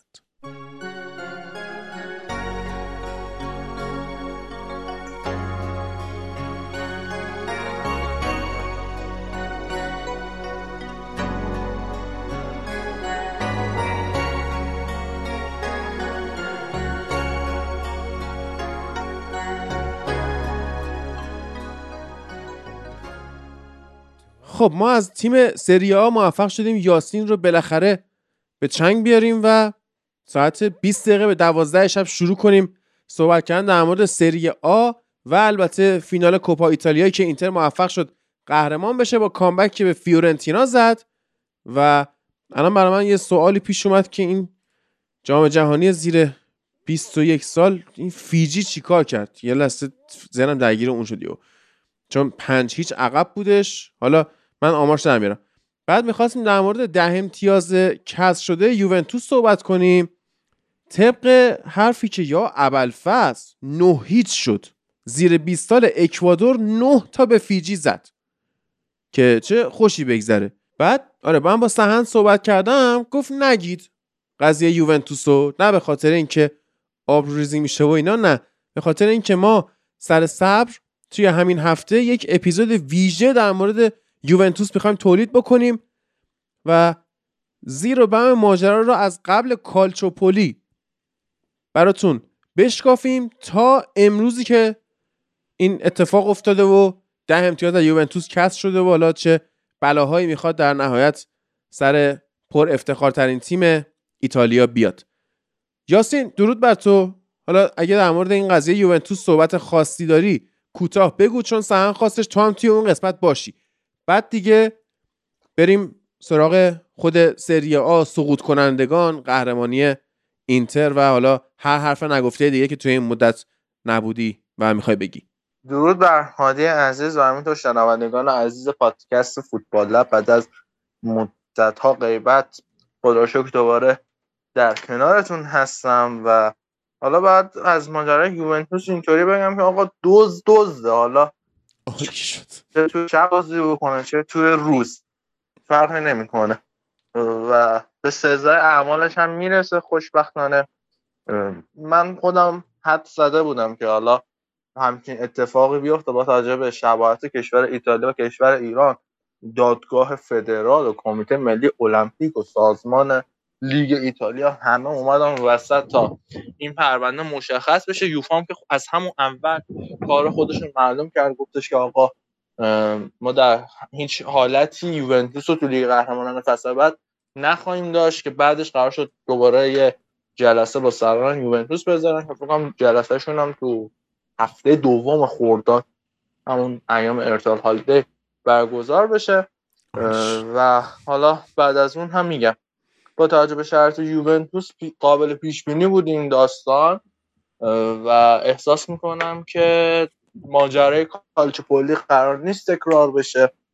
و فوتبال ایتالیا به اون ثباتی که خواسته رسیده و فکر می‌کنم می‌تونه تبدیل به دومین لیگ پرتماشاگر جذاب حالا هر عنوانی که می‌خوایم بذاریم تبدیل به دومین لیگ مطرح جهان بشه. چطور؟ بریم سراغ. حالا میگم دیگه دلایل مختلفیه واسه این موضوع که حالا اگر بخوایم به هر کدومش اشاره بکنیم اینکه حالا خیلی از رسانه ها میگن فوتبال ایتالیا بیدار شد. حالا بیدار که نه تازه داره از خواب چشماشو میمالونه که بیدار بشه. اول از همه واقعیت اینه که الان تیم های ایتالیا همشون یه ستاره سرشناسی دارن یه بازیکنی دارن که می‌تونن حالا توی اروپا و توی لیگ بهش اعتماد بکنن بهش اتکا بکنن و اون بیاد بازی رو عوض بکنه. اگرچه اگرچه یه سری از تصمیمات میگم مثل برکناری لوچانو اسپالتی از ناپولی می‌تونه باعث بشه که آینده خیلی از بازیکنان این تیم به دردسر بیفته و در حاله از ابهام قرار بگیره نمونهش کیمین جایی که میگن با یونایتد بسته ویکتور اوسیمن که قطعا فصل بعد در ایتالیا بازی نمی‌کنه و خودش کاراسخلی که من فکر کنم فصل بعد روند نزولی خودش رو ادامه بده و بعد از اون حالا ببینیم که چه اتفاقی میفته فکر می‌کنم کواراسخلی قرار هست همین ناپولی بمونه. یعنی فصل بعد افت می‌کنه همه مشتریاش میپرن و بعد از اون دوباره حالا با یه فرم سینوسیوار متوسط رو به عالی شروع می‌کنه. به نماد شهر ناپ تبدیل شدن. و حالا بعد از اونم حالا میگم اگه بخوایم موارد دیگر رو بگیم ما بعد از مدت های لیگ هفت اسبه داشتیم. هفت تیم همه داشتن واسه قهرمانی تلاش می‌کردن. یه جایی به بعد عنوان قهرمانی اومد کنار همه دنبال سهمیه بودن. و تا همین الان که من حرف می‌زنم واقعا میگم اگر لیگ قرار بود چند هفته دیگه ادامه داشته باشه. من فکر می‌کنم مونزا تورینو و فیورنتینا هم به این کورس اضافه می‌شدن و این قطعا یکی از دلایل دیگه واسه جذابیت لیگه. حالا میگم چرخ گردونم به کام ایتالیایی چرخیده. اینکه از هفت تا تیم ایتالیایی پنج تاش تونستن تو مرحله نیمه نهایی تورنمنت اروپایی حضور داشته باشن. حالا اون دو تا تیمی هم که نبودن ناپولی و لاتزیو بودن. اون موقع حالا ناپولی اول بود لاتزیو دوم بود و میگم یعنی مثلا اونام ذهنیتشون رو برده بودن سمت لیگ نشون میده که حساب شده دارن کار می‌کنن. ورزشگاه پر تیما دوباره پر از بازیکنهای جوون شده. من فصل قبل فکر می‌کنم اواخر فصل بود که نگاهی به وضعیت سری بی کردم و گفتم که آقا این همه بازیکن داریم. فاجیولی دقیقا این صحبت همه فاجیولی هست میرتی هست گایتانو هست. دیگه بخوام بگم کارنسکی هست. چرا؟ از اینا کسی استفاده نمی‌کنه حالا انگار صدای ما به گوش دوستان رسید و دیدیم که خیلی از اینها این فصل در ترکیب تیم هاشون مورد استفاده قرار گرفتن و حالا جواب دادن. نمیگم همشون اما بازیکنهای بدی نبودن. و حالا بازیکنه مثل اسکالوینی متو روجری راسموس هویلند و بعد از اون ستاره های جوون آسمیلان حالا نمونهش دیگه رافائل تونالی کالولو همه اینها تونستن یه فرم خیلی خوبی رو این فصل از خودشون ثبت بکنن. و بعد از اون هم دیگه اول و آخر همه تمامی مسائل حرف اصلی و پول می‌زنه. بعد از مدت ها حکومت اقتصادی باشگاه داره اصلاح میشه. یوونتوس پرونده مالیشو بررسی می‌کنه. داره درست میشه اون یکی باشگاه نگران ترازشه. بعد از مدت ها به این فکر افتادن که ورزشگاه ها باید تغییر بکنه لاتسیو دنبال یه زمین خالی که ورزشگاه بسازه. اون یکی روم یه, ش... یه پروژه یا استارت زده گفتن تا 2027 آماده میشه. همه تیم ها دارن یه تغییراتی اعمال می‌کنن و افول عمومی بقیه کشورها بی تاثیر نبوده واقعا. اینکه می‌بینیم لالیگا بعد از مدت ها لحاظ جذابیت رفته کنار و من اینو واقعا میگم. حس می‌کنم از یه جایی به بعد این ماجرای وینیسیوس به سمتی رفت که لالیگا واسه اینکه خودش رو صدر اخبار رسانه قرار بگیره رفت سراغ همین داستان. و میگم نژادپرستی یه جایی به بعد واقعا عجیب و غریب شد. اینکه تا یه مدت بغل title لالیگا پرچم اوکراین می‌دیدیم. الان داریم علیه نژادپرستا title می‌بینیم. اینا همش نشون میده که لالیگا خودش هم فهمیده لحاظ رسانه ای و خبری جذابیتی نداره فوتبالش. مگر یه حاشیه‌ای باشه بخوان اینطوری تو سرتیتر رسانه ها قرار بگیرن؟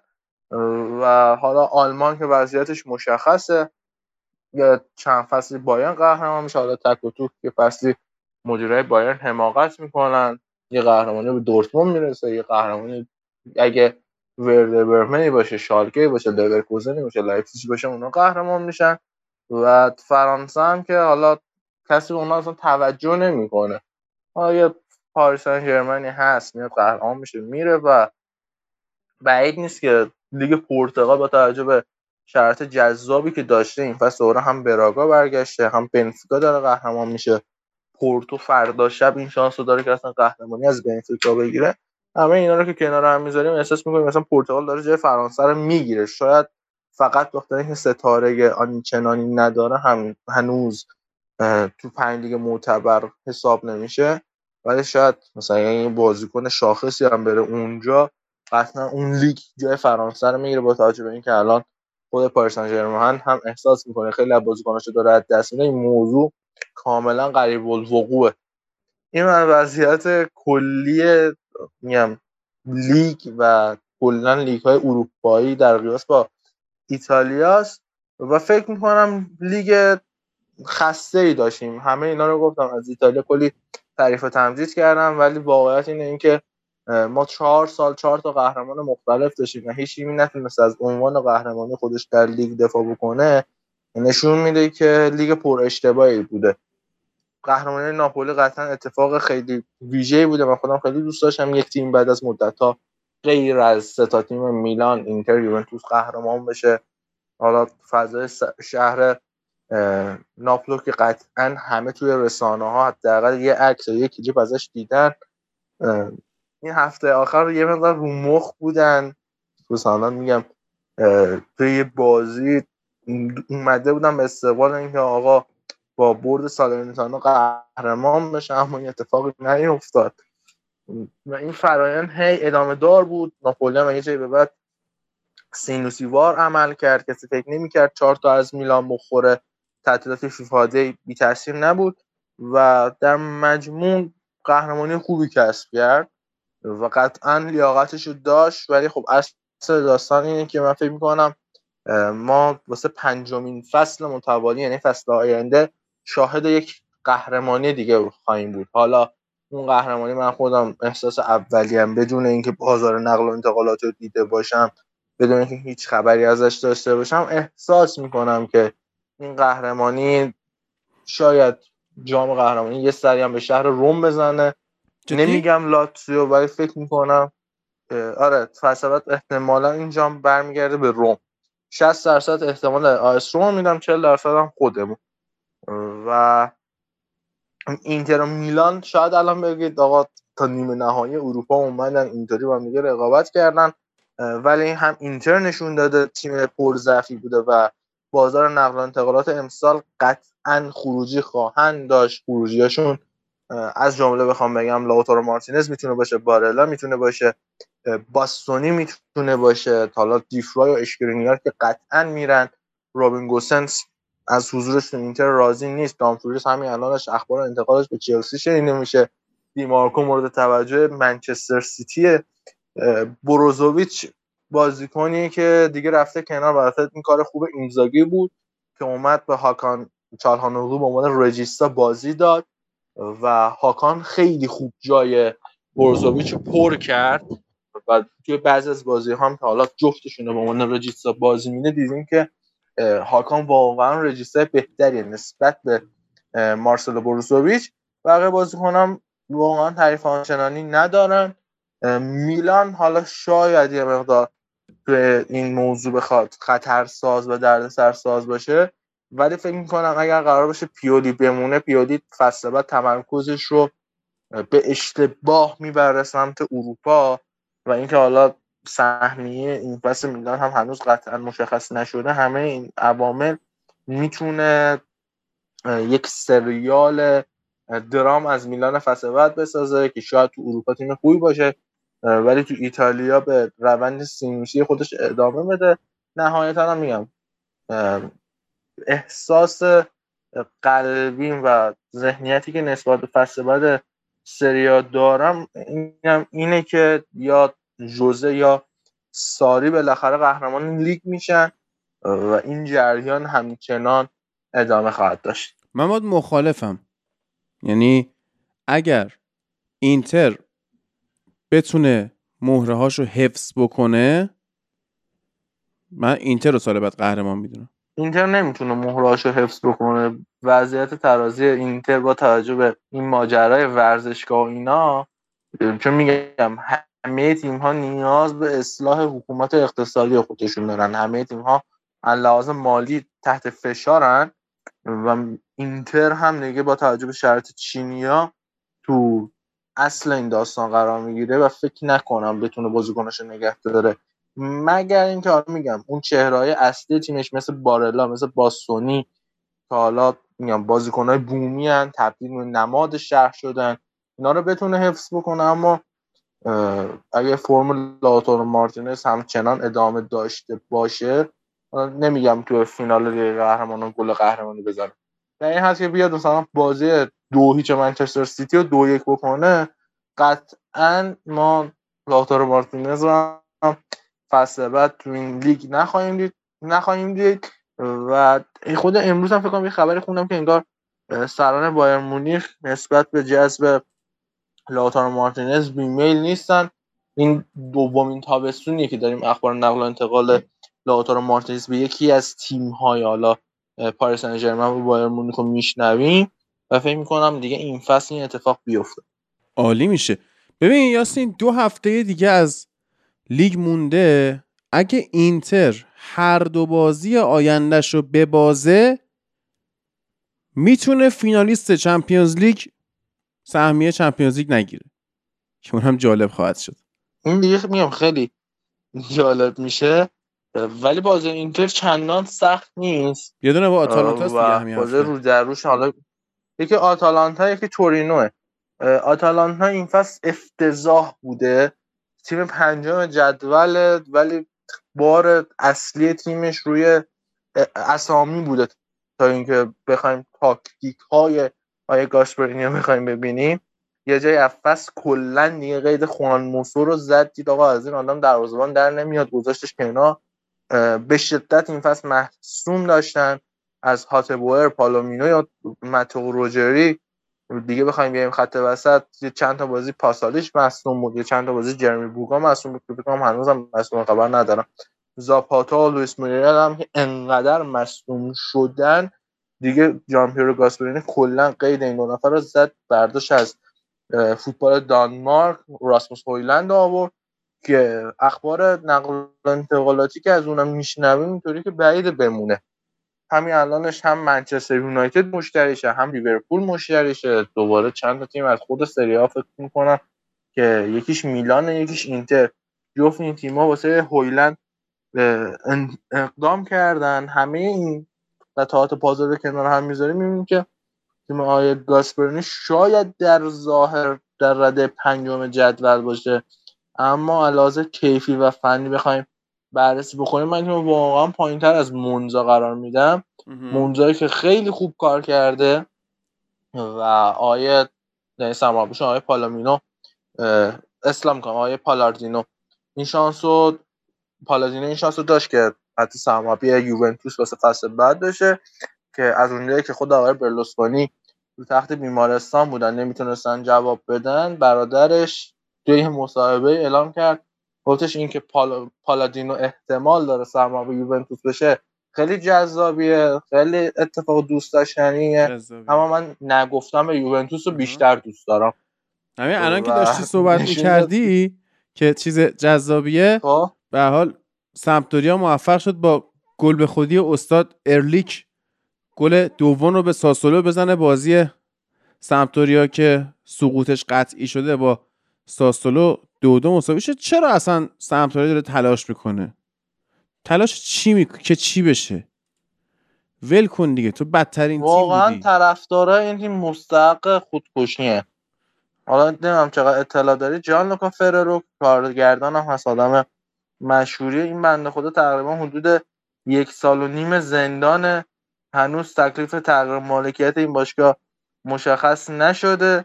و واقعا هیچ دلیلی واسه زندگی کردن ندارن. الان خصوص با توجه به شرط جنوا که اینا فصل پیش داشتن جنوا رو مسخره می‌کنه که آقا شما سقوط کردین الان جنوا با آقای جیلاردینو داره برمیگرده سامپدوریا داره دوره بر داره جای اونا رو توی سری بی پر می‌کنه. این اتفاق هم در نوع خودش خیلی جالبه. و خدا رو شکر خدا رو شکر خدا رو شکر این تیم کرمونزه تونست چهار تا برد به دست بیاره. خدا شاید من تا جایی که یادمه تا هفته 20 بود تا فکر کنم تا بازی آیستروم بود. اینا نتونسته بودن یه تیم از سری آ رو ببرن و همه رو باخته بودن.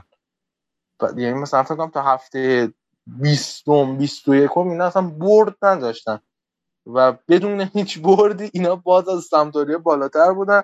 و حالا لطف خدا شامل حال طرفدارای فوتبال ایتالیا شد که از ترول شدن فاصله بگیرن و این تیم چهار تا برد کسب کرد الان اومد رده 19 و بازم بالاتر از سمتوریاست و بازم سقوط کرد دیگه. سمپدوریا پنج نه. آره چهار. امتیازشو از ساسولو گرفته. یعنی بازی رفت دو یک. برد ساسولو رو الان دو دو کرده و می‌تونه یک امتیاز داشته باشه.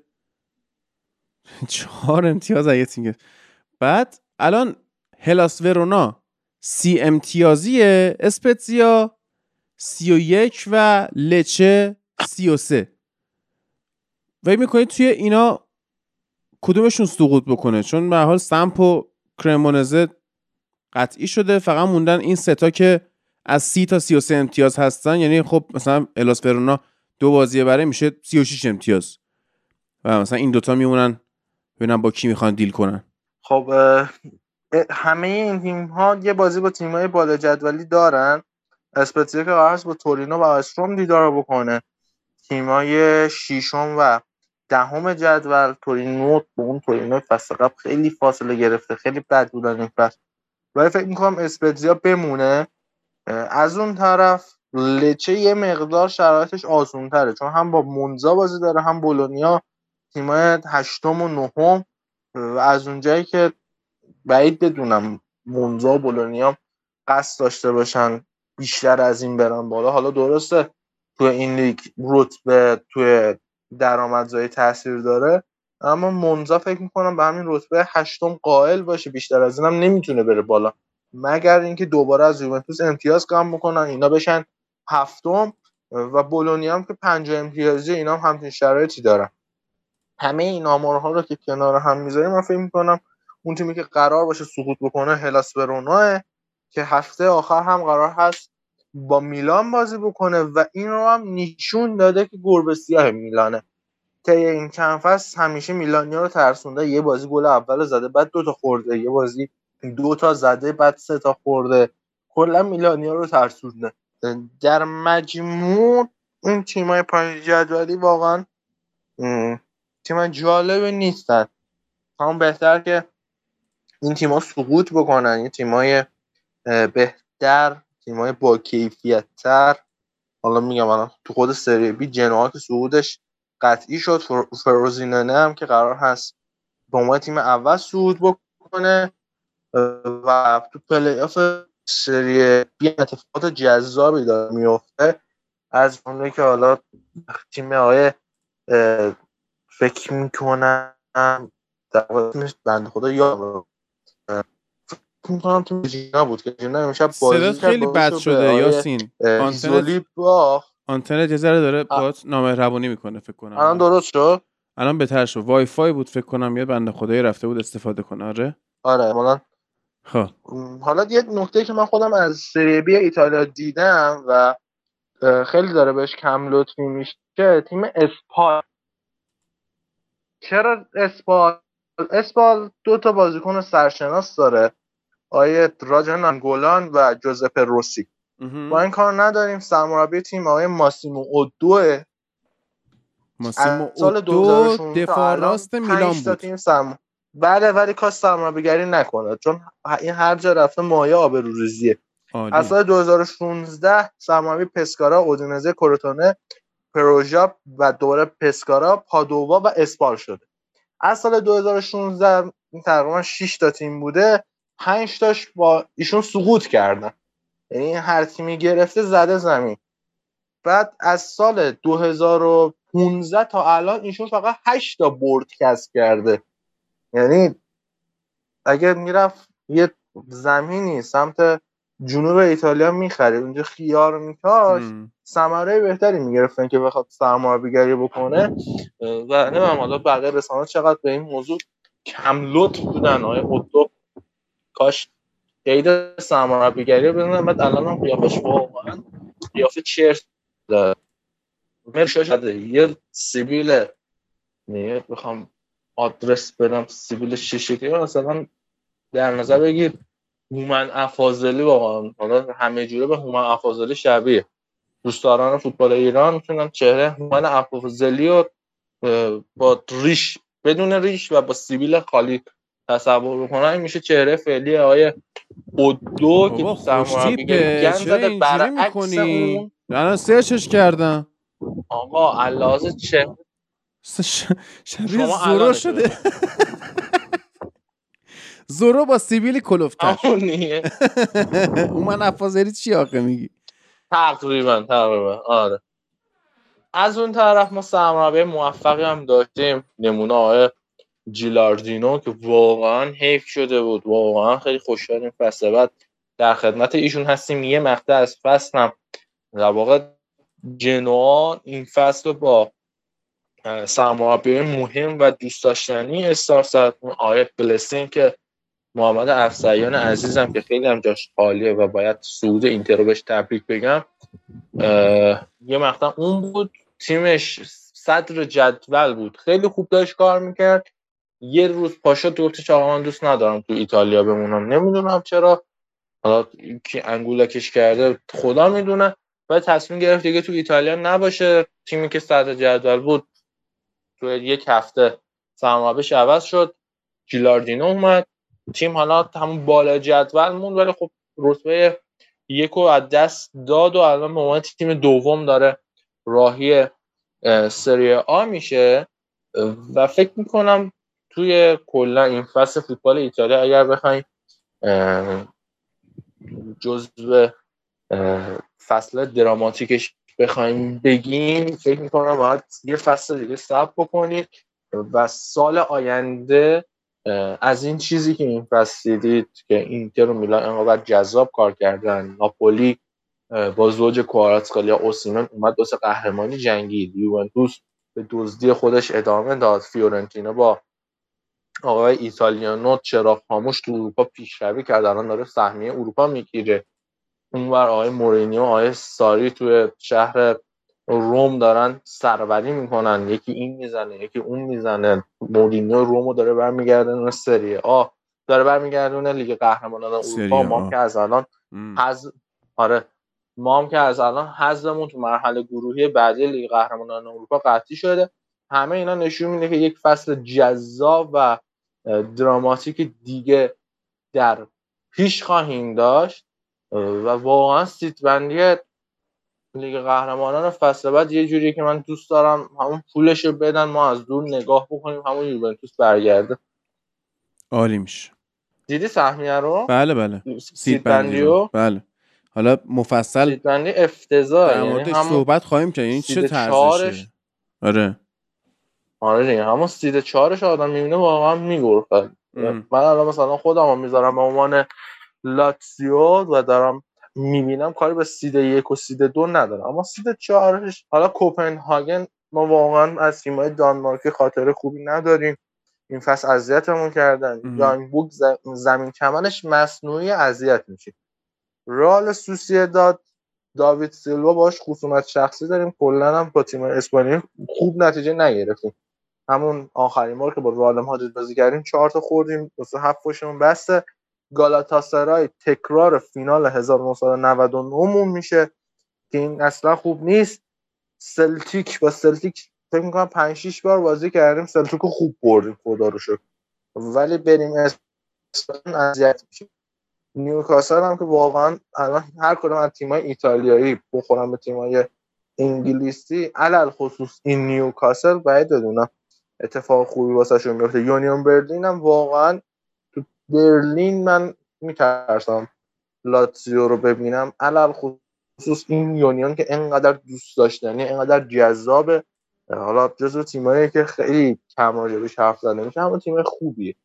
و لانس فرانسه هم که واقعا احساس می‌کنم فصل بعد قرار هست شگفتی ساز لیگ قهرمانان اروپا بشه. با همه اینا من واقعا دوست دارم سهمیه ما رو پس بگیرن اصلا ما رو چه به لیگ قهرمانان؟